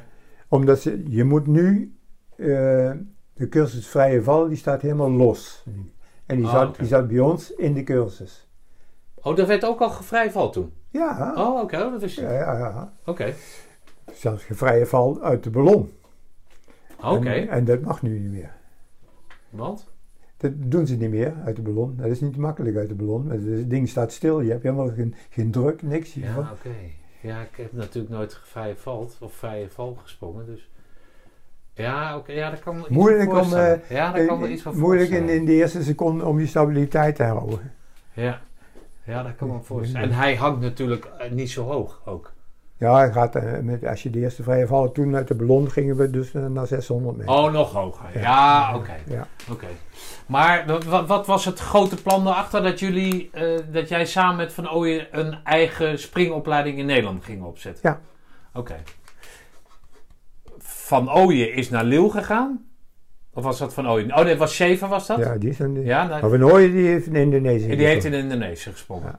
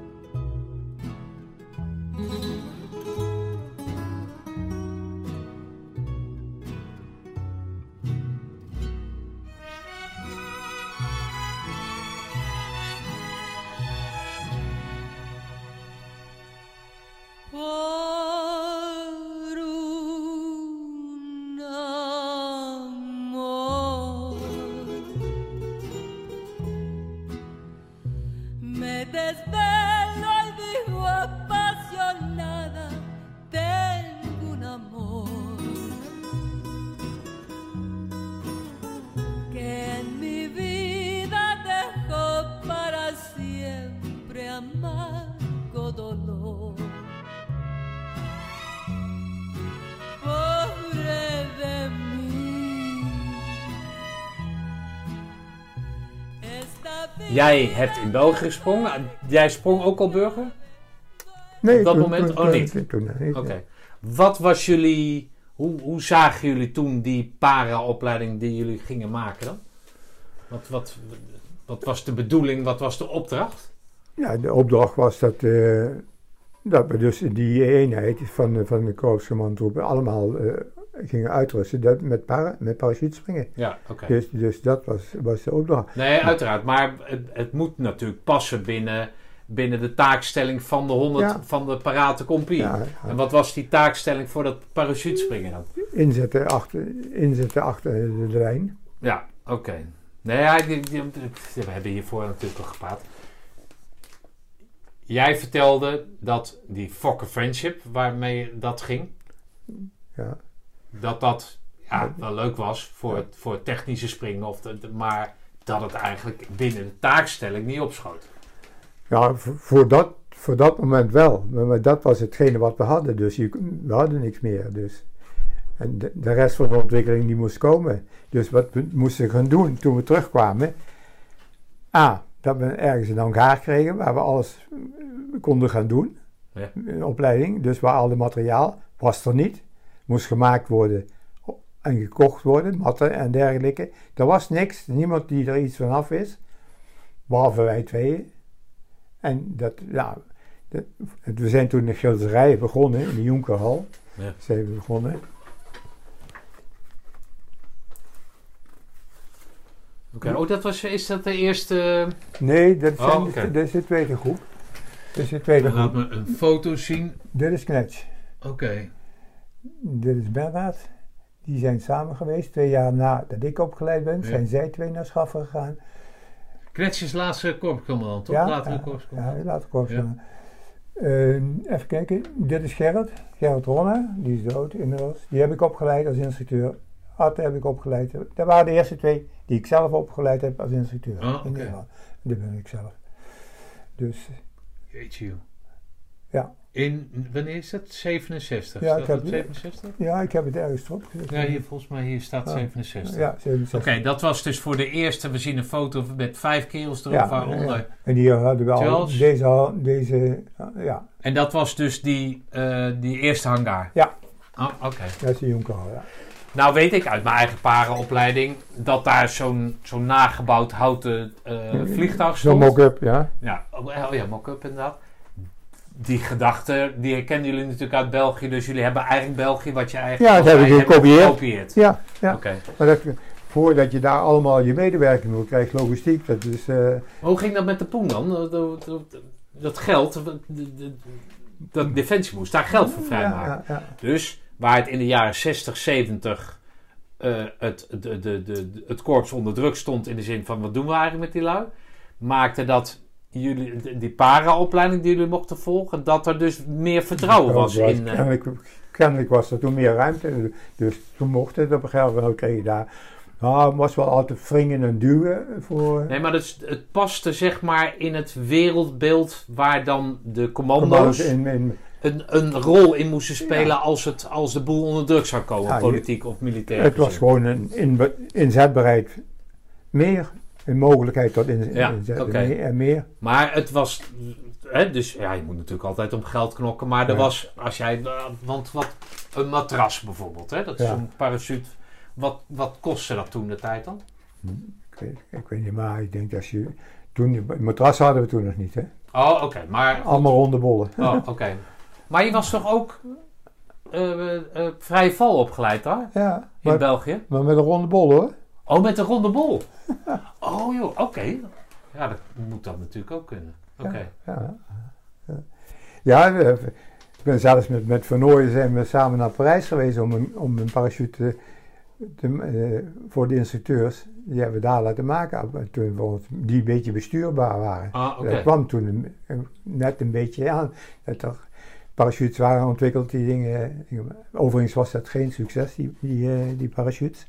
Oké. Maar toen begon het langzamerhand. Maar als jij zegt met die ronde bol eh, vrije val, dan stap je dus uit het vliegtuig met dezelfde parachute als dat je static line st- springt. Ja, Alleen het enige is dat je hem zelf activeert. je openingssysteem is anders. Maar dus ook dezelfde, wat ik dan, ik hou mijn handen in de lucht, hè, het trekken van die koorden wat eigenlijk nooit lukte. Dat was, dat, zo zag het vrije vallen eruit. Ja, in, in basis, in het begin was het zo. Oh, dus je maakte e- even grote klappen als, eh, als, eh, Als iedereen. als iedereen. Ja, het was niet dat, dat eh, die jongens even aankwamen vliegen en... eh, nee. oh joh, dat, oh, ja, Dat ja, moet natuurlijk ergens een begin zijn. Ja. Het heeft jaren geduurd. Oké, wie... Hè, jij zegt dat je dat in Frankrijk hebt ge- geprobeerd, dat, dat die matrassen niet zo goed waren. Maar wie heeft dat eigenlijk in de wereld gezet, dat matras? Van wie heeft dat ontdekt? Eh, Ik denk dat het dus na mijn tijd was gekomen. Toen had ik er al civiel in. Want ik, ik heb op de KMA heb ik ook eh, met die, met die eerste Franse. Even kijken waar ik hem heb. Of ik dat hier heb.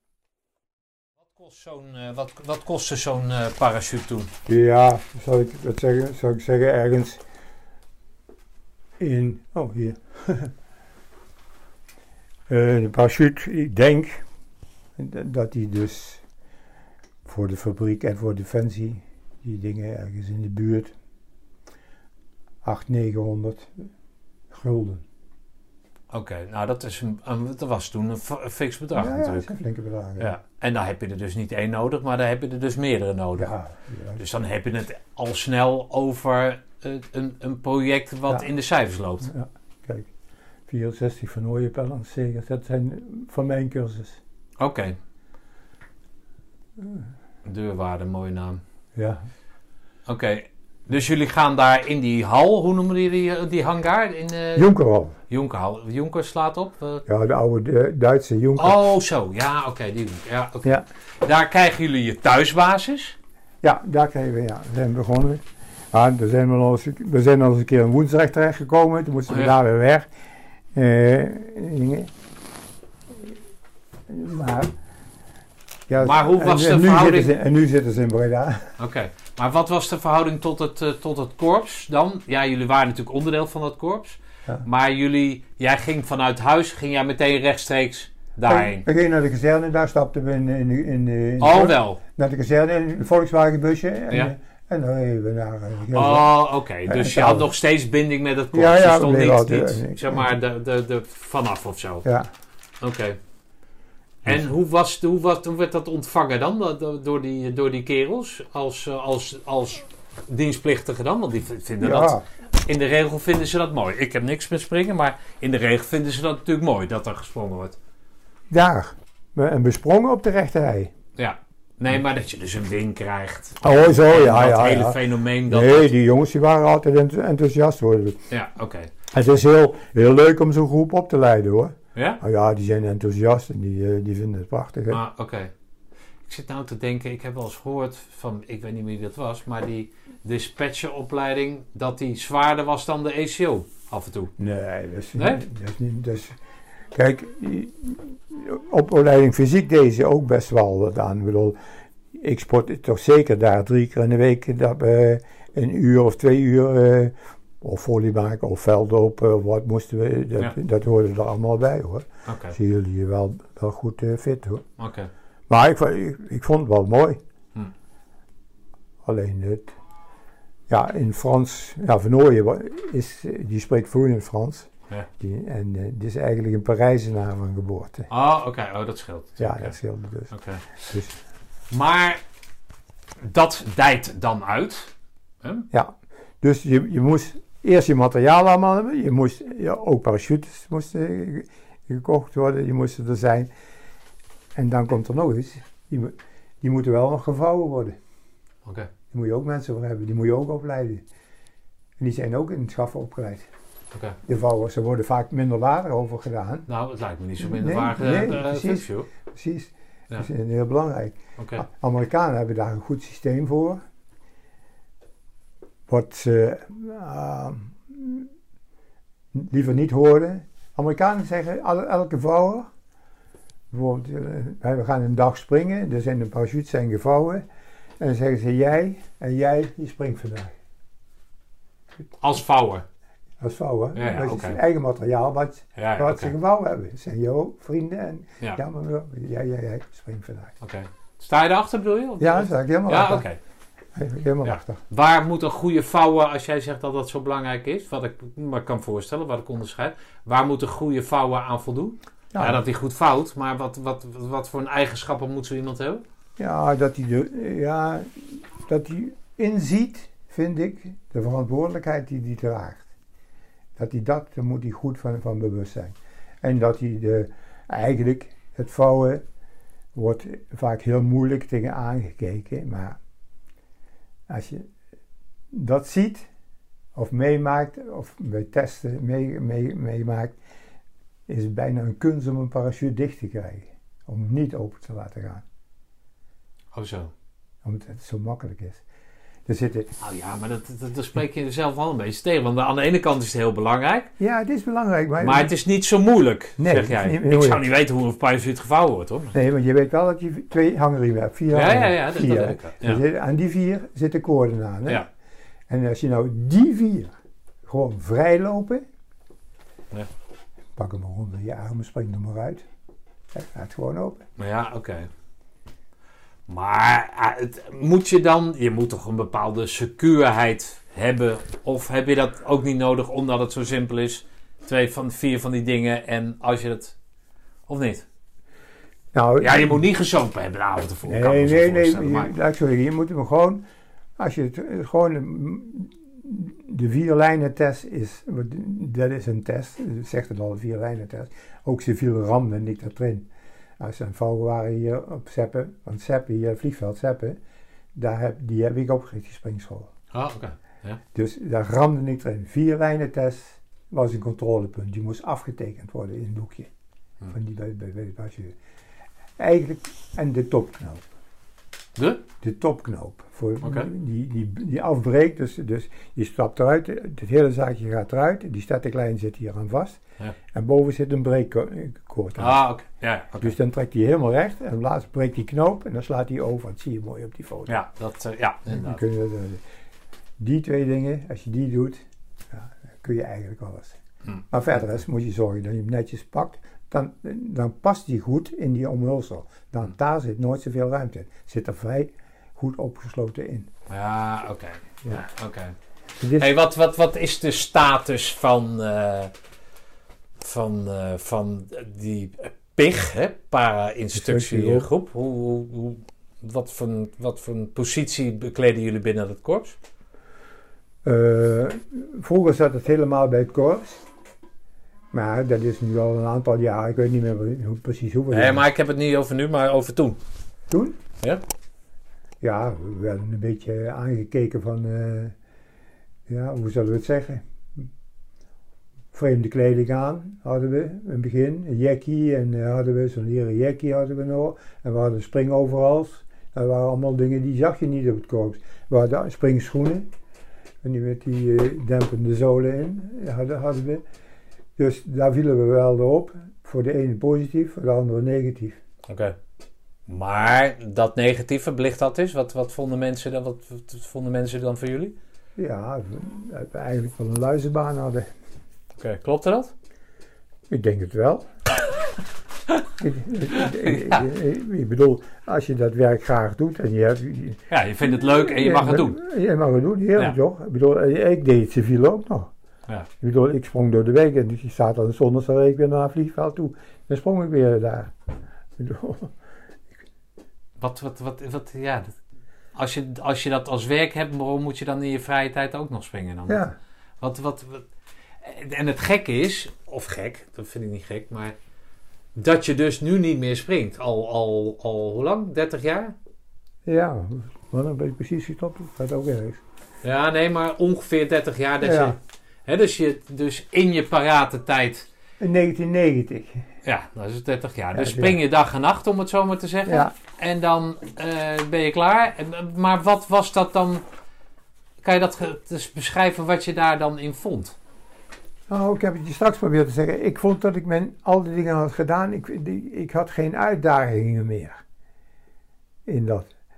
Om, om eh, ja, of dit te verbeteren of dat te verbeteren. Ik kon niet beter. Ik, ik vond dat ik niet meer leerde. Ik, ik kon niet meer. Ik zat aan mijn... Als instructeur bedoel je? Ja, gewoon als, als springer. Hè? Als, oh, als springer. Ja. Oh, niet als militair, maar als springer. Springer, ja. Ja, ja, oké. Ik, ja. ik had mijn grens bereikt. ja, en daarom spring je al 30 jaar niet. Maar Ja. kan je eens beschrijven wat dat dan toen was, toen je dag en nacht aan het springen was? Dat je zelfs in het weekend ook, in je vrije tijd... Wat, wat was jouw... Wat was voor jou die sensatie dan? Is dat de wind? Is dat de natuur? Zijn dat, is dat, is dat, is dat ja, waar we het over hebben, grensverleggend? Op- En, maar hoe grensverleggend kan je zijn? Als je één keer, dan ben je toch, heb je toch al een grens Ja. verlegd, moet je dat dan tien keer doen? Nee. Vertel daar eens wat over. Kijk, het is met welk, welke, als je zegt van gewoon uit de vliegtuig stappen en gewoon naar beneden vallen en wachten tot je op 700 meter bent en je zegt poef en, eh, en dan is het weer open. Dan zeg ik dat hoeft voor mij niet. Oké. Dus ik wil wat te doen hebben onderweg. En dat is als je dus eh, stijl draait. Een stijl, dat ik bijvoorbeeld zeggen, dat zijn vaste figuren die worden opgelegd. Dan moet je een draai links maken, draai rechts maken, salto achterover, links, rechts. Dat is één. De volgende keer moet je rechtsom beginnen. En, de, en de derde keer moet je gecombineerd. Dan begin je links en dan, en dan ga je nog een keer links door. Dat, en dat doe je op tijd en op secuur. Dus ze staan beneden te kijken op de kijker en draai je te kort. En je, en je draait, dan we zeggen linksom. En je, en je moet hier, dit is de as. En je stopt hier, dan mis je 10 graden. Ja, ja. Dan krijg je penalties. Oké. En nou, Hoe, hoe, hoe monitoren zij dat dan? Met een camera of zo? met, Of wat? ja, met camera's en op de kijker. De laatste is bijna allemaal kijker. En dan eh, kun je precies zien wat het is. Dat, dan stap je twee, eh, 2000 meter stap je eruit. Je moet snelheid pakken.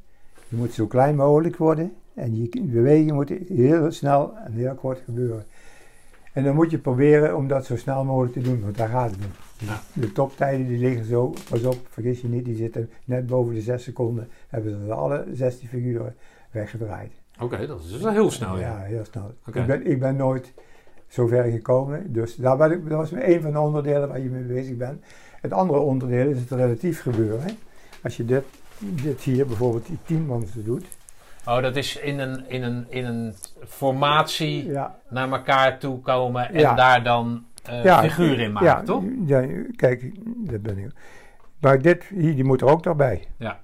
Ja, Dus bedoel, we zien een cirkel van kerels met handen tegen elkaar, of mensen in ieder geval. ja. En daar komt dan van buiten de groep iemand aanvliegen. dus hè? Daar, is het, daar komt het om neer. Hè? Je gaat er hier zo uit, hè? Ja, je gaat met z'n allen uit de, uit de kist. En dan mag je En zorgen- dan zoek je, ga je elkaar opzoeken. Ja. Ja. En eh, dat is een tien, dat noemen ze de tienmans speedstar. Ja. Ja, dat is ook alweer verleden tijd. Daarna hebben we gekregen de vier man. Dan ga je met z'n vieren weg en er zijn figuren van tevoren vastgesteld. Bijvoorbeeld, je, je moet. In mijn tijd moesten we eerst met z'n vieren bij elkaar komen. Dan een salto achterover maken. En dan moesten we met z'n vieren achter elkaar liggen. En zo hebben ze zes figuren. En als je ze alle zes hebt gemaakt, moet je weer vooraan beginnen. Ja. En dat doe je van 3000 Ja, oké. meter. En, en dat, soort, dat soort werk, dat noemen wij het werken in de lucht. Ja, ja. Wat, wat, maar wat is daar... Is dat... Ja, ik heb, het- kan er totaal geen voorstelling van maken. Maar doordat die wind zo om je heen giert... Ja, De snelheid... dat is je kussen. Ja, oké, ja, tuurlijk. Ja, maar dat is het fascinerende voor jou van, van die sport. Ja, dat je dat kunt doen. Ja, ja, oké. Kijk, en tegenwoordig heb je daar mooie hulpmiddelen. Hier in Roosendaal staat zo'n Oh ja, zo'n springding, zo'n eh, toren? Ja, Ja. toren, ja. Hm. Ja, en die maken de, nu de basisjongens maken daar allemaal gebruik van, hè. Ja, ik heb gehoord dat dat een heel groot hulpmiddel is bij het parachutespringen. Ja, Ik eh, bedoel, hier, hier lig je daar ook, in die, in die, eh, in die molen lig je, Ja. hè, lig je daar. zou je dat nog kunnen trouwens? Ik, ik ben er nog één geweest. Ik heb er nog Oh, één. oh ja? Ja, ja. Oh, lach. Hoe oud was je toen dan? Oh, ik denk een jaar of drie geleden met Jacques. Oh joh, Met Jacques, de, de oude, de, de oude commandant, commandant luchtmacht, wat ik zei, Jacques Jansen. Oh, oké. Die, eh, die had eh, artsen, die deden mee met die zuurstofsprongen. Ja. En die moeten dan af en toe ook een keer getraind worden. Ja. En, dan hebben zij, in Defensie heeft dat ding dan afgehuurd. En die belde me op, Charles. En zijn zoon zit ook bij de commando's. Ja. En zitten kunnen we met z'n drieën even Oh, grappig. Gaat je hart dan weer open? Ja, dat is wel mooi. ja? mooi is dat. Ja, dat- Even zo- Zo'n nieuw ding had ik ook nog nooit gedaan in zo'n luchttunnel. Even prachtig. ja. Dus- Ja, Kees de Waard vertelde dat inderdaad, dat dat zo'n zo'n fantastisch hulpmiddel Ja. is. Ook financieel gezien. Omdat je niet die kist omhoog hoeft te laten gaan en, en Je moeilijke hebt dingen. het daar, je kunt het vaak Ja. doen als je wil. Ja, bedoel, dat, is, eh, dat, dat moet geweldig zijn. ja. Ja. Ik heb van, eh, van Even Top, mijn vriend, die in mijn stichtingsbestuur zit, die ook eh, een paar honderd sprongen burg heeft gedaan. Wat hem opbrak op een gegeven moment, was nog niet zozeer de financiën, omdat hij het goed deed, financieel gezien, maar meer de tijd. Ja. Dus je gaat een vliegtuig of het vliegveld toe, en dan is het slecht weer, dan moet je wachten. En hij zei, ja, als je niet oppast, dan gaat dat ten koste van, Ja, je, van je privéleven. ja, ja, dat klopt. Is dat bij jou ook zo gebeurd? Eh, zeker in het eerste jaar. Oké. Ja. In je eerste relatie? Ja. Oké. Ja. Maar is dat dan een bepaalde... Wat, waarom, waarom, wat, waarom heb je dat dan zo ver laten komen dan? Ja, om, omdat je gek was van het springen. Oké. En minder gek van die vrouw. Ja. Dat je, dat je jezelf, jezelf op de eerste plaats zet en niet... eh, niet Is dat een beetje egocentrisch? eh? Nou, niet een beetje. Ik denk het helemaal is. Oké. Maar zit jij, steek jij dan zo in elkaar? Of, of- Nee, nu niet meer. Ik heb die wijsheid inmiddels door de jaren wel Nee, oké. gekregen. Maar toen wel. Toen wel. Oké. Zit dat in dat groene beret KCT elkaar daarin stimuleren, positief of negatief? Ik denk het wel. Zit dat daarin? Ik denk het wel, ja. Oké. En niet, hè, want ik hoor vaak, ja, je kan natuurlijk niet iets missen. Dat niet willen missen, is dat een onderdeel? Maakt dat daar een onderdeel van uit? Ik denk het wel. Ik denk dat dat ergens gewoon in- ergens in, in je onderbewustzijn steeds is waar je zelf niet realistisch is ge- genoeg over nadenkt. Hm. Ja. Ja, die fout heb ik gemaakt, zeker weten. Oké. Oké.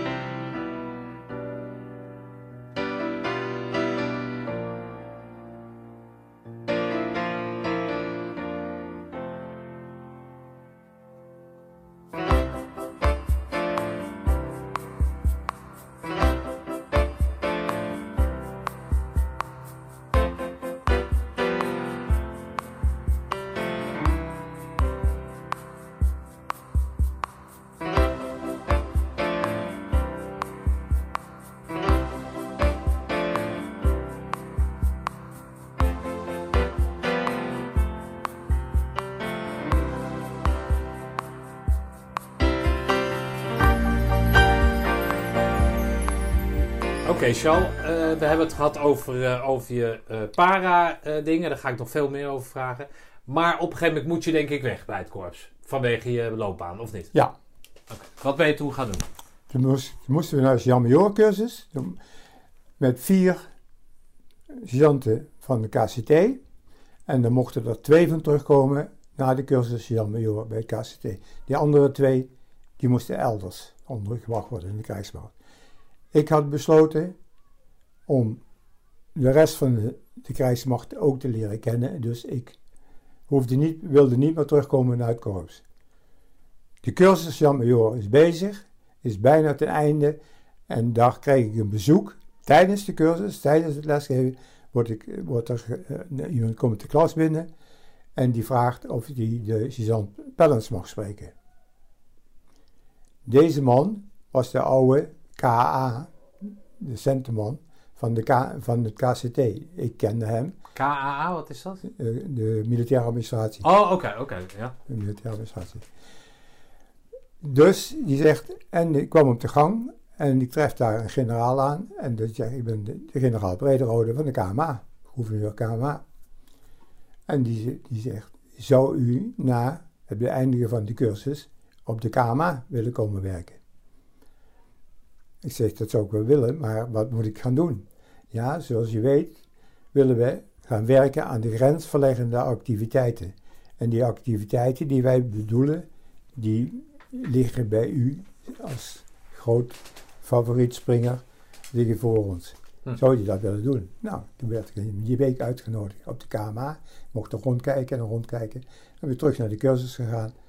En uiteindelijk werd ik geplaatst op de KMA. En dan op de KMA word je geplaatst bij een, bij een of andere kopie. Dus dat was het nieuwe jaar was de promotie 77. Dus daar werd geplaatst met de kapitein van Haaskamp. En ik deed daarnaast deed ik de parachutespringen met de kadetten. Oké. Maar dat was in diensttijd dus? In diensttijd, Zochten zij eh, activiteiten waarmee zij... eh, eh, de grensverlegging. de grensverleggende activiteit waarmee zij hun mannen, vrouwen weerbaarder konden maken. Ja, Oké. En dat was daarvoor was dat er niet? nee. Maar, maar ook niet eh, boksen of, of, of weet ik wat. Dat, dat zagen ze niet als grensverleggend. Jawel, er werd al gebokst. Dat is, Ja. de, de kadetten hebben allemaal verenigingen. Schietverenigingen, paraverenigingen. Die hebben allerlei soorten verenigingen. Ja. Dus, maar dit werd dan ook... Maar dit werd dus meer groter uitgebreid werd. Je hoeft niet per se lid te worden, je kon gewoon de, een cursus parachutespringen volgen. Ja, het was gewoon als ehm, Engels. Ja. De Engels, maar je kon ook een, eh, een, eh, parachute eh, Ja. ding halen. En dat mocht jij daar op gaan zetten? Of Ja. dat moest jij daar gaan Ja, opzetten? en- Oké. En op wat voor manier deed je dat dan? Want eh, je had de- de ervaring van het korps al. Dus ja, we kochten dus eigen parachute daar op de KMA. Ja. Eigen parachute. We leerden die jongens die dat dan kwamen, die leerden we niet alleen het, het rollen en het sturen en dergelijke allemaal, maar ook het vouwen. En, ja, eigen... Ik had een hele zolder daarboven waar ik Ja. dat allemaal eh, kon doen in dat gebouw. Oké. Dus, en vaak waren er ook mensen eh, vrij op woensdagmiddag bijvoorbeeld. Nou, dan, dan gingen we met een eh, Volkswagen busje naar Seppen en dan sprongen we daar. Oké, en wie betaalde dat allemaal dan? Eh, ja, gewoon dat werd door de kadettenparenvereniging werd dat dus gewoon betaald. Oh, oké. Maar hoe... Ja, niet dat het... Maar hoe werd dat dan... Kwam dat vanuit Defensie werd dat Ja. betaald? Oké, dus het, het was niet zozeer als hobby... als wel echt een onderdeel van de opleiding? Ja, Oké. Is dat, is dat een, eh, gelukt allemaal? Want je hebt het over een uh, KMA eh, parenclub. Dus Ja, dat, die is er nog steeds. bestaat er nog steeds. steeds. steeds. Vorig jaar hebben we een reunie gehad. Zo zou je bestaan. Ja, doen we de hele hoop. De hele hoop van die springers, ja, die, die zijn er nog. Oké. Goed voor je netwerk betekent, KMA, dat zijn de officieren in opleiding. Ja. Dat daar natuurlijk in, in die 8,5 jaar een aantal eh, latere kopstukken voorbij zijn Ja. gekomen. Eh, kan je daar, nou ja, je hebt het net over gehad over Peter van U, maar kan je nog eens wat, wat andere mensen vertellen die je daar bent tegengekomen en hoe die band dan is tussen een onderofficier en een officier in wording? Nou, eh, mijn grootste band is die, die we- de nu gepensioneerde commandant luchtmacht, Jacques Jansen. Ja. Die kende ik als cadet in vele pluimages. Wat hij, dus, hij kwam als infanterist binnen en ging als vlieger naar, ging die verder bij de luchtmacht. En hij was een hele bekwame springer en zo kwam hij in de club ook steeds naar, naar boven en deed mee aan wedstrijden en dergelijke. En daar heb ik nu nog, heden te dagen, nog gewoon contact mee. Hm. Dus en zo zijn er wel meerdere dus van, Ja, van die personen. Nou ja, 8,5 jaar, dat zijn twee volledige opleidingen opleiding, natuurlijk, ja. achter elkaar. Ja. die je dan, eh, die je dan hebt. Ehm, eh, dan maakt dat je eh, springer bent hè, of parachutist bent, heb je natuurlijk ook een andere status Ja. dan eh gemiddelde Ja, Engelse docent of, of noem het maar op. Dus dat blijft altijd een een beetje, beetje aan Ja, precies. en dat maakt jou dan ook bijzonder in die wereld. de, Ik heb, de meesten kennen mij van parachutespringen. hè? ja. ik heb eh, eh, vernomen, en dat is echt wel een ding wat ik, wat ik graag eh, bespreekbaar wil, wil maken, is dat jij ehm, heel veel dingen wist te ritselen, altijd. Op een of andere manier was het wat ik, wat ik van verschillende partijen gehoord heb. Allemaal positief, hè, maak je geen zorgen. Nee, nee. Maar van, ja, Jacques, of van Jacques, nou, hoe kom ik nou aan Jacques? Ja. Eh, Charles die wist het altijd door zijn eh, charisma, zijn vakmanschap, zijn bescheidenheid, zijn, nou noem maar alle superlatieven Ja. op. Wist hij altijd wel te ritselen iets wat eigenlijk iemand anders nooit kon. Ik- Klopt dat of niet? Ik denk dat ik weet wat je, waar je op doelt. De grote kern vaak met het parachutespringen is... hoe kom je aan militaire vliegtuigen, helikopters? Oh ja. Daar, daar zit waarschijnlijk... de- de- dat verhaal komt daar vandaan. En daar hebben ze ook een beetje gelijk in. Ik had een kolonel nog... Van den Berg heette die, kolonel van den Berg. Dat was onze adviseur die, van die, van die paarvereniging op de KMA. Was een jurist. Hij is later dan brigadegeneraal geworden. Wijnand, mocht ik hem noemen. Was een zeer bekwaam man en had vele contacten en wist ook de manieren waarop. En dan ging ik als chef pareninstructeur ging naar Wijnand toe en zei, maar luister Wijnand, zo toch fijn even bij die Amerikanen misschien in, in een of andere scene ook hebben, een weekend of een paasweekend of weet wel, zo begon dat, weet je wel. Nou, dan zette hij kennelijk zijn talenten in werking van hoe kom ik bij de Amerikaanse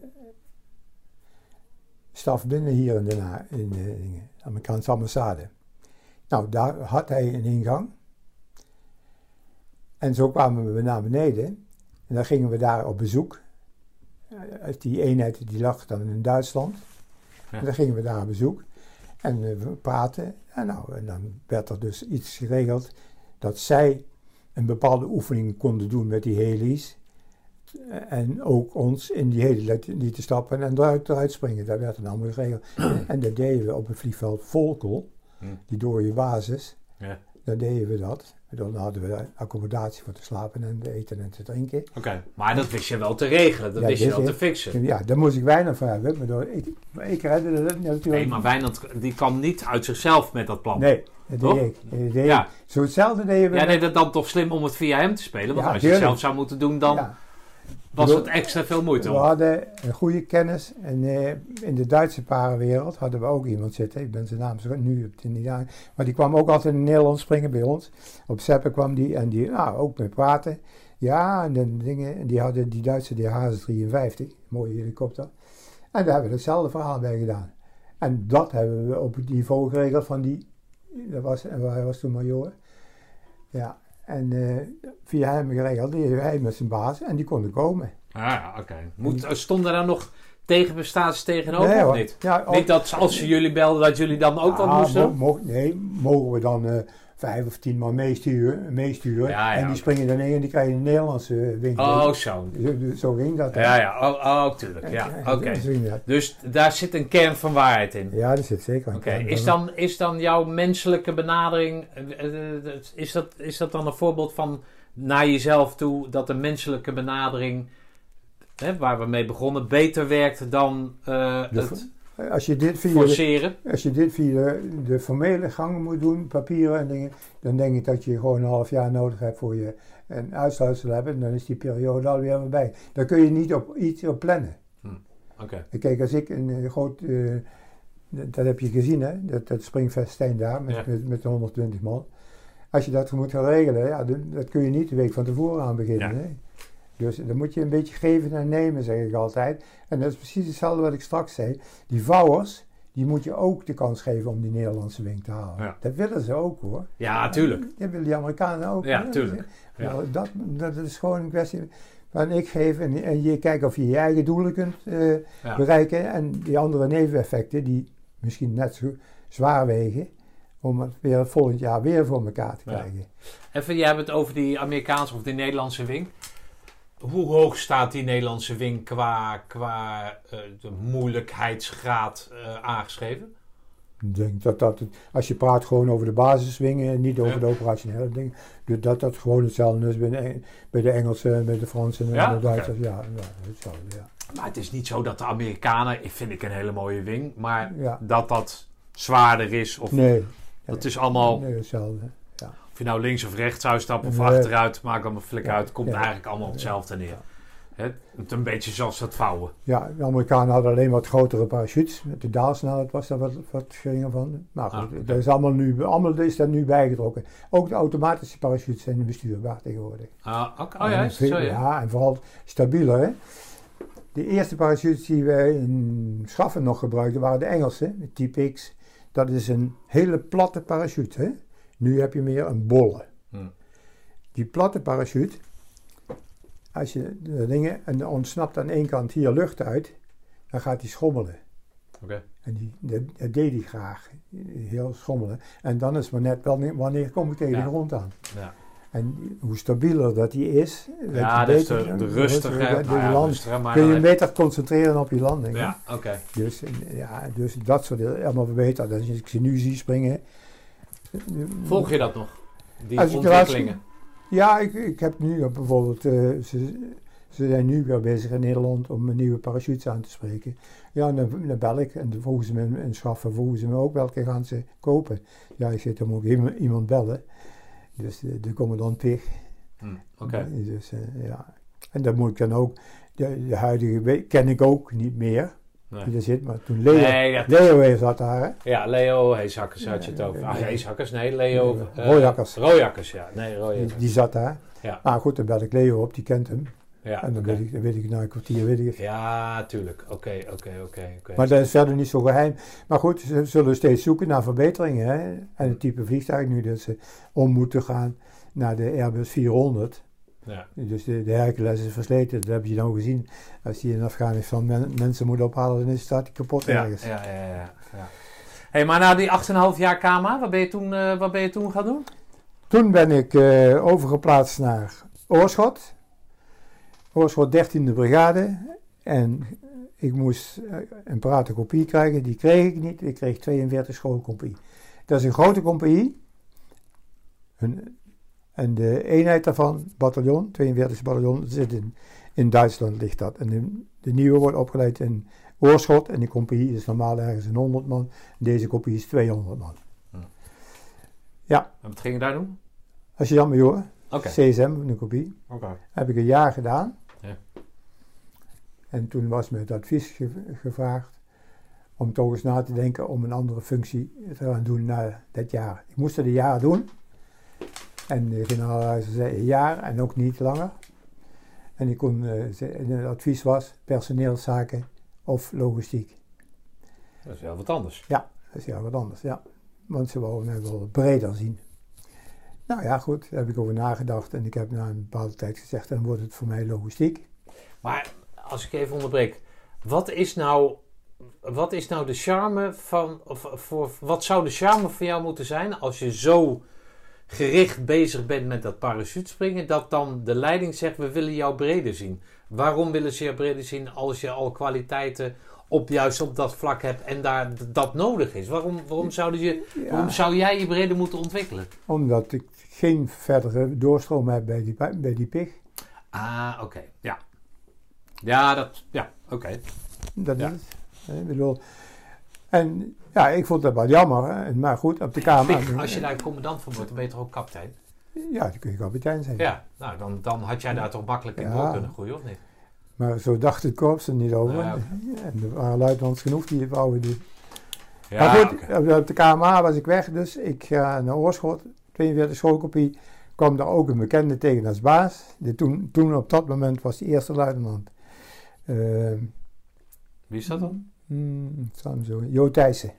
Oh, oké. Jo Thijssen, dat was ook een ex-onderofficier, een Biesma-jongen. En eh, nou, het klikte als een bus. We hebben prachtig gewerkt in, in dat jaar. Ja, en het jaar was om. En toen belde iemand me op, generaal Huizer, en die zegt, meneer Pellens, waar gaat u naartoe? Hm.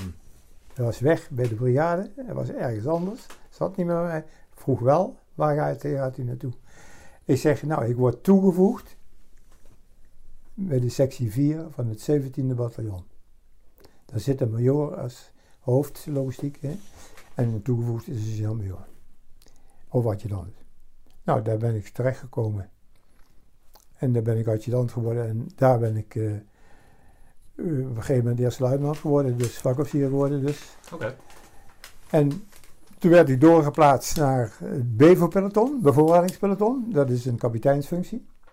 Ja, zelfs, F, F- ik kan het toch niet helemaal vatten hoor. Jij, jij doet, je springt uit vliegtuigen, moeilijke dingen, je, je Ja. leidt mensen op en dan ga je in één keer logistiek. Wat, wat, wat is er gebeurd? Eh, Ben je ziek of zo? Wat, wat is Nee, dat? Nee, ik bedoel, ik, ik, ik Wat is, daar zo, wat is daar zo aantrekkelijk aan dan? Ja, dat, die vraag heb ik vaak gekregen. Nou, kan je hem nog een keer. Nee, dat vind ik, nee, ik, vind, ik vind het ook niet erg om het nog tien keer uit te leggen. Dat is een van de weinige functies waar je bijna hetzelfde opereert als in werkelijkheid. En waarom? Heel duidelijk. Als de club geen eten krijgt, heb je een probleem. Jij bent verantwoordelijk. Hm. Materieel, jij bent verantwoordelijk. Zonder onderhoud en reservedelen functioneert er niks meer. Jij bent verantwoordelijk voor alles, voor dat wat de mens gewoon dagelijks nodig heeft. En, en hebben. Dus Oké, dus jij wil zeggen dat je eh, meteen bevrediging krijgt. Een bevestiging van je hebt het goed gedaan, want we hebben lekker gegeten. Eh, Er is voldoende, er zijn voldoende busjes, eh, er is voldoende. kleding. Kleding, Alles, alles, alles met hoort. Alles bevoorrading, munitie, alles, alles, alles ligt er. Brandstof, alles. en dat bedoel jij met zo dicht mogelijk bij de waarheid? Ja, Ja, ja, oké, ja. Dus je bent geen luchtkasteel aan het bouwen. Mensen hebben sokken nodig, dus dan worden de sokken gekocht. Ja. Ja, oké, dus oké. Het was voor mij ook een hele gewaarwording. Dat allemaal. En ik ontde- ontdekte ook op een gegeven moment dat ik daar wel heel veel plezier in had om het goed, Mm. goed te doen. Ik bedoel, ik vond het bijvoorbeeld, een klein voorbeeld te geven. Al die dienstplichtige jongens die kregen allemaal een keurig pak, weet je wel. De hele, de hele week lopen ze in een werkpak rond, hè? in een gevechtspak rond. En van, als, die hadden ook nog een mooi pak aan. Ja. Daar trok dus niemand aan. DT bedoel je? Ja, ja. Ja, waarom dat... dat, dat, trekt niemand aan. Iedereen ging burger naar huis. Hmm. Iedereen ging burger naar huis. Dat deed hij, ging daar gewoon de tijd dat hij dienstplichtig was, ging in de kast. Alleen noem ik het altijd met bruiloft en partijen, dan moest hij, dan moest hij dat pak aan hebben. Hè, met, Ja. eh, die pakken werden allemaal aan het eind, als hij weg naar huis ging met, met eh, ontslag van, van Defensie in, werden die pakken allemaal ingeleverd. Er lagen allemaal dingen. De beroepsjongens moeten het zelf aanschaffen. Ja, dat is gek eigenlijk. Ja, dan zei ik tegen de club, maar luister jongens, zoek nou de goede broek uit, de goede jas uit. Je levert de nieuwe, geef mij die oude, maar ik moet ze inleveren. Ja. Ik Ja, dat jou toch niet uit? Maakt, maakt mij niks uit. Nee. En, en dat, dat soort eh, zaken heb je. En zo, zo zijn er een hele hoop dingen toch veranderd. Vooral omdat zo'n de grote, zo'n hele legerplaats, dat noemen ze dan een brigade. En dat zijn zo'n 6000 man bij elkaar. En dus die kregen op een gegeven moment eigen middelen om aan te schaffen. Oké. Ik zal je een voorbeeldje noemen. De Volkswagenbusjes is geen operationeel voertuig. Als je op oefening gaat, gaat geen Volkswagenbus mee. Oh, oké. Kijk, dit is gewoon een, een vredesvoertuig. Gewoon, Ook al is hij groen gespoten, maakt niet uit. Het is gewoon een vredesvoertuig, je gaat niet mee. Hoort daar niet thuis. In, in, de gevechten. Dit is een benzinevoertuig. Moet onderhouden worden, moet je moteurs voor hebben. Daar moet je reservedelen voor hebben. Waarom gaan we die niet laten repareren in de, in de Volkswagen garage? Hoeveel scheelt dat in geld? Ja. Je hoeft geen salaris te betalen, geen pensioenen, geen eh, moeilijke dingen, weet ik wat. Ja, je laat hem gewoon... Ja. Je krijgt misschien nog garantie ook. Zo ging het. Ja, Dat, dingen, dat veranderde. ik bedoel, Dus Oké. de- de- de- de- en dat soort Nou ja, dan komt dat ritselen waar ik het over had. Dat, dat is dus een gave dan, op dat moment. Ja, je nadenken van hoe kan het Of beter. nadenken, en- tuurlijk, en- oké. Hoe, hoe kan het beter en eh, Ja. eenvoudiger, hè? Ja, oké. Bedoel, eh, en ik, ik, ik heb daar veel, veel plezier in. En ook in die grote oefeningen waar je dan nog beter de, de, de eh, komt. Van allemaal te regelen. Ik bedoel, de een kopie zit daar, de andere kopie zit daar. Dat peloton. En toch moeten ze allemaal eten hebben vandaag. Waarom? Ja. ja, die uitdaging. Ja, is. Ja, dat is mooi inderdaad. En dat, dat, maar dat staat wel in schilcontast met, met... Of het staat haaks op dat avontuurlijke van dat in het gat staan, eh, green Dat is on totaal- go, weet ik het, wat. is, het is totaal anders. Ja, je zit daar eh, gewoon suf achter je, achter je bureau en, en toch En- niet? Ja en, ja, en toen ben ik, en dan het verhaal af te maken, dus dat is Oorschot. Ja. Een jaar bij die schoolcompagnie. Toen logistiek, tot eerste luitenant, commandant Beverpeloton. En dan, eh, van commandant Beverpeloton, werd ik op een gegeven moment weggehaald naar de staf van de brigade, als toegevoegd logistiek. Oké. Dus, dus toen ging ik naar de staf van de brigade. En ik heb daar vrij kort gezeten. Dat hebben we hier moeten zien. Hè? Even kijken. Camera, schoolcompie. En bataljon Oorschot, ja. Maar heel kort heb ik daar gezeten. Nou, ik zit op de staf van de brigade. Mijn kopiescommandant op de KMA, toen ik daar geplaatst was, was een kapitein van Haaskamp inmiddels ook doorgegroeid en was inmiddels ook luitenant-kolonel geworden. En ik zit daar op die staf, ik krijg een telefoontje van, van Askamp, Frans, en die zegt van, eh Charles, ik heb je nodig. Ik zeg, Frans, waarom, waarvoor? Hij zegt, hier, de instructiecompagnie, die zat op de KMA, hij was op de KMA geplaatst, hij zat daar als bataljonscommandant, op de KMA. En wij hadden samen op de KMA gezeten toen als kapietscommandant en Ja. als Jan Major. En ik, ik was inmiddels eh, dus eerste luitenant. En die, ik wil je hebben als commandant van de instructieeenheid. Ik zeg, ik zit hier naar de blauwe maandag hier. eh, Ja. ja, zit hij, ja, ja, ja, maar... eh, wil je nou, wil je? Ik zeg, in, in hoeverre heb ik iets te willen? Ja, eigenlijk geen kloten, zegt hij. Ah, nou, wel duidelijk, toch? Wel duidelijk. Ja, Hij zegt, ik heb je gewoon nodig, man. oké. Ik zeg, nou, zeg, Maar wel weer in de buurt. Ja. Want jij hebt nooit een andere eh, stek gehad dan hier in deze omgeving. Je had het over Berlicum. Ja, dat heb ik gewoon. Waar ja. is dat? Bij Den Bosch. Oh, dat is ook in de omgeving. Ja, ja. Dus je bent altijd vanuit Roosendaal blijven opereren. Vanuit, eh ja, vanuit Berkel ging ik naar de KMA toe. Ja, Ja, oké. Dus in deze contraille ben je... Oh, dat is dan wel een voordeel ge- geweest, ja, dan, toch? ja, ja. Ik ben, Je hebt niet Ik ben in Assen hoeven te, te, te bivakeren, weet ik veel wat. En toen ben ik naar de KMA gegaan. En inderdaad, daar ben ik op een gegeven moment nog kapitein eh, geworden. En daar heb ik mijn afscheid genomen. In America, you get food to eat. Won't have to run through the jungle and scuff up your feet. You just sing about Jesus and drink wine all day. It's great to be an American.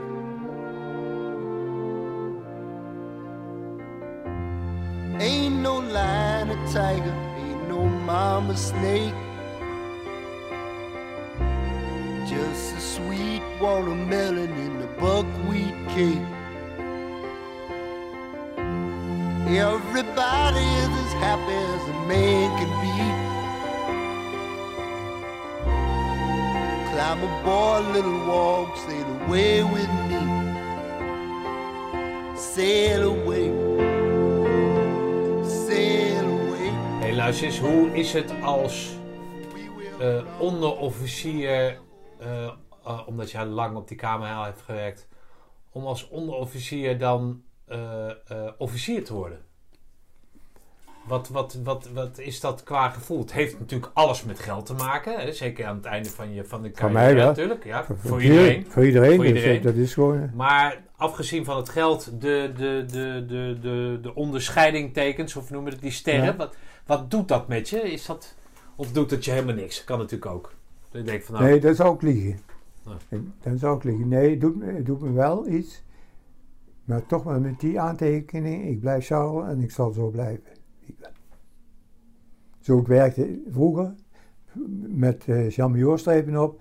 En zo heb ik gewerkt als, als met de drie sterren op ja. Ik ben altijd geprobeerd om eh, gewoon bij mezelf te blijven. oké. En ik ben, ik ben er heel blij om dat ik in aanmerking ben gekomen. Ja. Want dat wil zeggen dat ze mijn werk op een of andere manier toch gewaardeerd hebben. Eh, ja, zeker. Nee, zeker. Ja, zeker. Nee, natuurlijk. Ehm, nee, maar daarom vraag ik het ook, weet je, omdat het, omdat het mij zo mooi lijkt om, dat, eh, om die bevestiging tot je te krijgen. En als daar dan ook nog een eh, financiële vergoeding er tegenover Ja. staat waar je de rest van je leven van eh, mee kan genieten, Ja. of het extra van kan genieten, dan is dat natuurlijk helemaal welkom. Nee, maar het gaat mij meer om, om- omdat je daar dan als onderofficier hebt gelopen op die KMA. Hè, die, jouw menselijkheid maakt dat je daar vrienden voor het leven maakt. Hè? Ja. Zoals met die, met die luchtmachtjongen, om het zo maar te zeggen. En dan in één keer word je daar dan als officier, terwijl dat natuurlijk niet de hoogste officierrang is. Maar hoe, hoe Nee. dat, dat voelt, de, voelt dat lekker? Voelt dat gelijkmatig? Of, of, of, of, of voel je Ja. daar toch nog verschil in zitten tussen zij die eh, voorbestemd zijn om de hogere functies te, te bekleden en, en jij die officier bent door het, de vakbeleving, hè? Want was dat toen, eh, Ja. heette dat toen nog vakofficier? Toen heette het nog net vakofficier. Ja, ja, oké, want daarna was het Het gewoon, uitloop Ja. ding of zo, weet ik wat. Ik ben nog voor die commissie geweest. Ja, oké. Ja, en je moet natuurlijk, zoals altijd eh, blijkt, of op het juiste moment voor het juiste gat zitten. Dat blijft het, hè. Ik bedoel, als- je dus samenvat voor mij, en het valt natuurlijk niet voor jou mee om nou even vast te stellen, maar ik ben in alles ben ik gevraagd. Ja, Ik heb nooit gesolliciteerd. Nee. Ik, ben, van de ene stap naar de andere gevraagd om, om het te doen. Dus op een of andere manier heb je dan toch ergens je naam. ja, ja zeker. Neer-. Wat zou er gebeurd zijn, show, als je wel gesolliciteerd had? Ja. zo zo kan je het ook zien. En ik zal ook de laatste zijn en te, te ontkennen dat het parachutespringen daar zeker een rol in heeft gespeeld. Ja. Maar mijn naamsbekendheid is daar. Ja, tuurlijk. Maar dat parachutespringen is natuurlijk...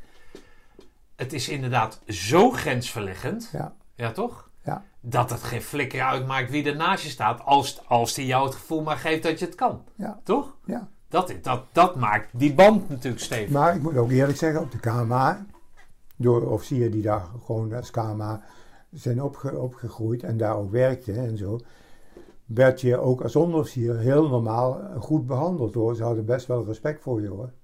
Als je daar rond Ja? Ja, ja. Je werd daar niet, eh, werd- niet naar je gekeken, negatief naar je gekeken hoor. Oké. Nee, en ook niet om je heen lopen.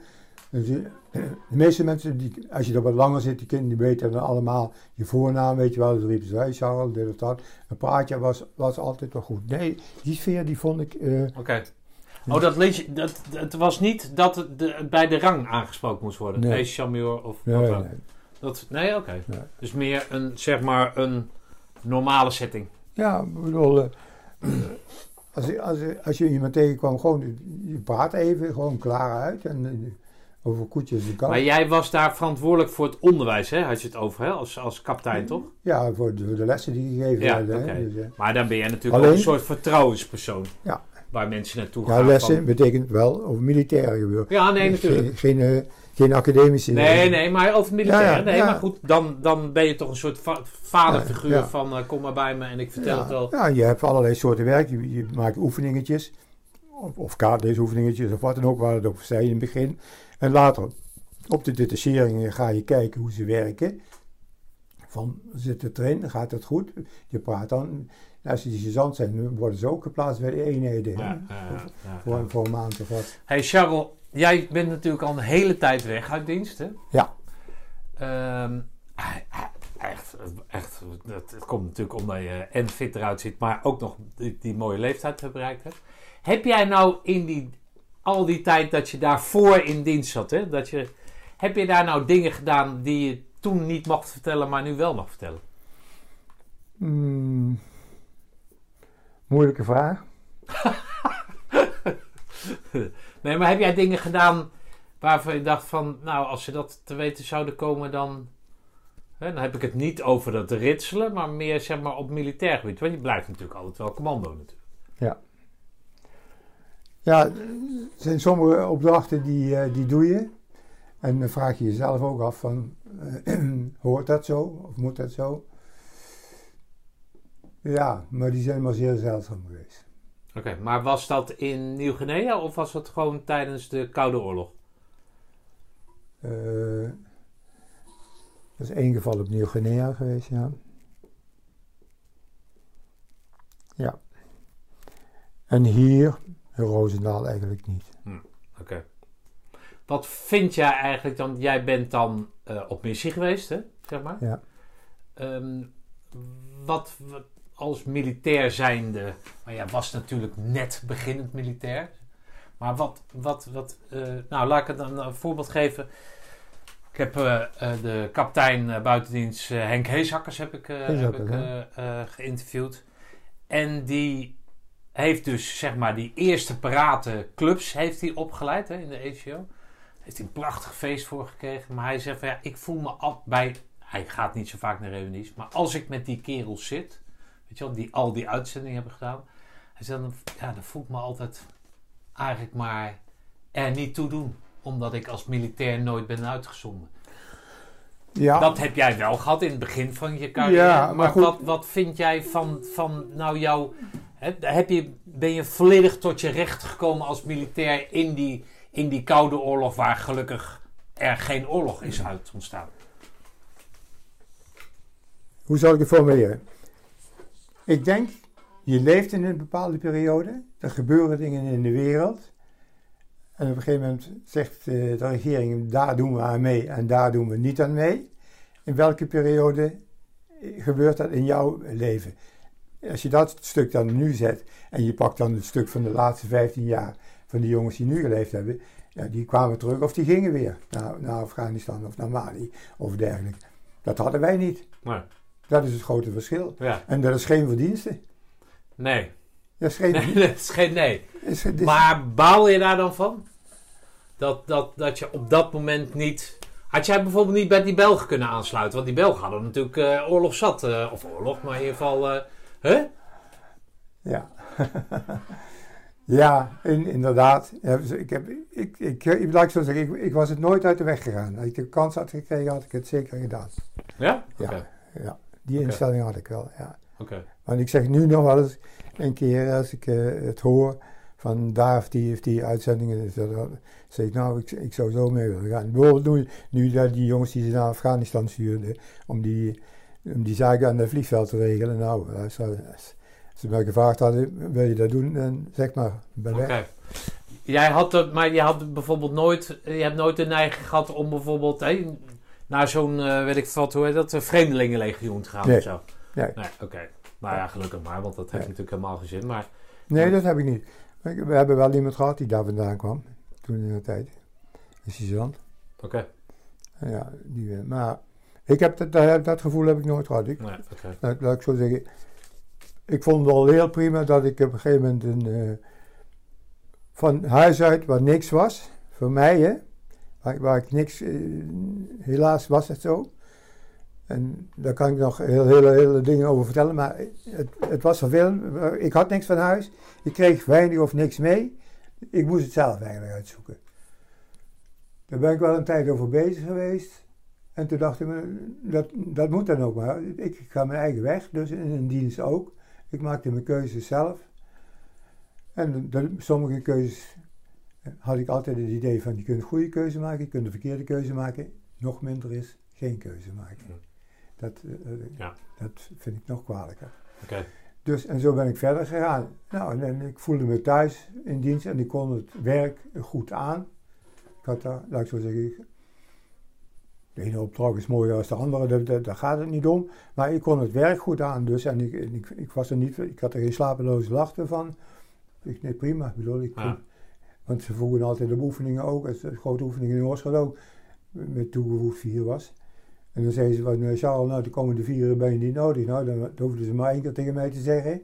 Dan had ik mijn broekriem los en mijn schoenen uit en dan sliep ik al. Ja. Bedoel, Ja, oké. Nee, ja, nee, tuurlijk. Ja, dat, dat, dat is toch dan de juiste Ja. manier van leven voor jou dan? ja, voor Ja, mij. toch? En dan, Ja. dan was je weer fit, dan kon je weer goed denken. Ja. En dan zat je weer eh, acht uur achter die radio, weet je wel. En, eh, wou je nog eh, die foto van, de- van de OS Ja, laten maar zien. dan gaan we eerst even afsluiten, Charles. Ja? Eh, ik wou je hartelijk danken voor je, voor je, ja, voor je mooie verhaal. Ik heb toch eh, gesproken met de grondlegger, of een van de grondleggers van het, van het springen, Ja. wat nu eh, Maar dat is, hè, zo op, op hoogte en al die zuurstofflessen en ik weet het allemaal niet van die, hè, dat zie je dus vooral op die promotiefilmpjes van Defensie. ja, zie je het van die ja. jongens die er zo uit eh, door die wolken heen. En ja, daar ben jij toch een van de grondleggers van. Ja, maar ik heb het militair mogen doen en burger mogen doen. Ik, ben bijvoorbeeld, ik ben ook als burger, ik ben een schutreparateur, ik ben naar Amerika geweest Ja. om voor die cursus te volgen. Maar er was niemand in Nederland die dat mocht en kon doen. Toen heb ik hier in Nederland de grootvader clausule gekregen, dus de begin, om, om, eh, om dat soort mensen dus ook te machtigen en parachutes te keuren. Want een parachute moet elk jaar gekeurd worden. Ja, ja, oké. Dus dat soort dingen. Ja. Nou, ik wil je bedanken voor je gastvrijheid, eh, voor je mooie verhaal. En we gaan elkaar volgend jaar zien. Ik vond het heel prettig. Oké. Dank je. Dankjewel, Charles. Lisbeth en Charles, dank voor de gastvrijheid, de heerlijke lunch en de mooie levensbeschrijving. Ik wens jullie veel liefde en gezondheid.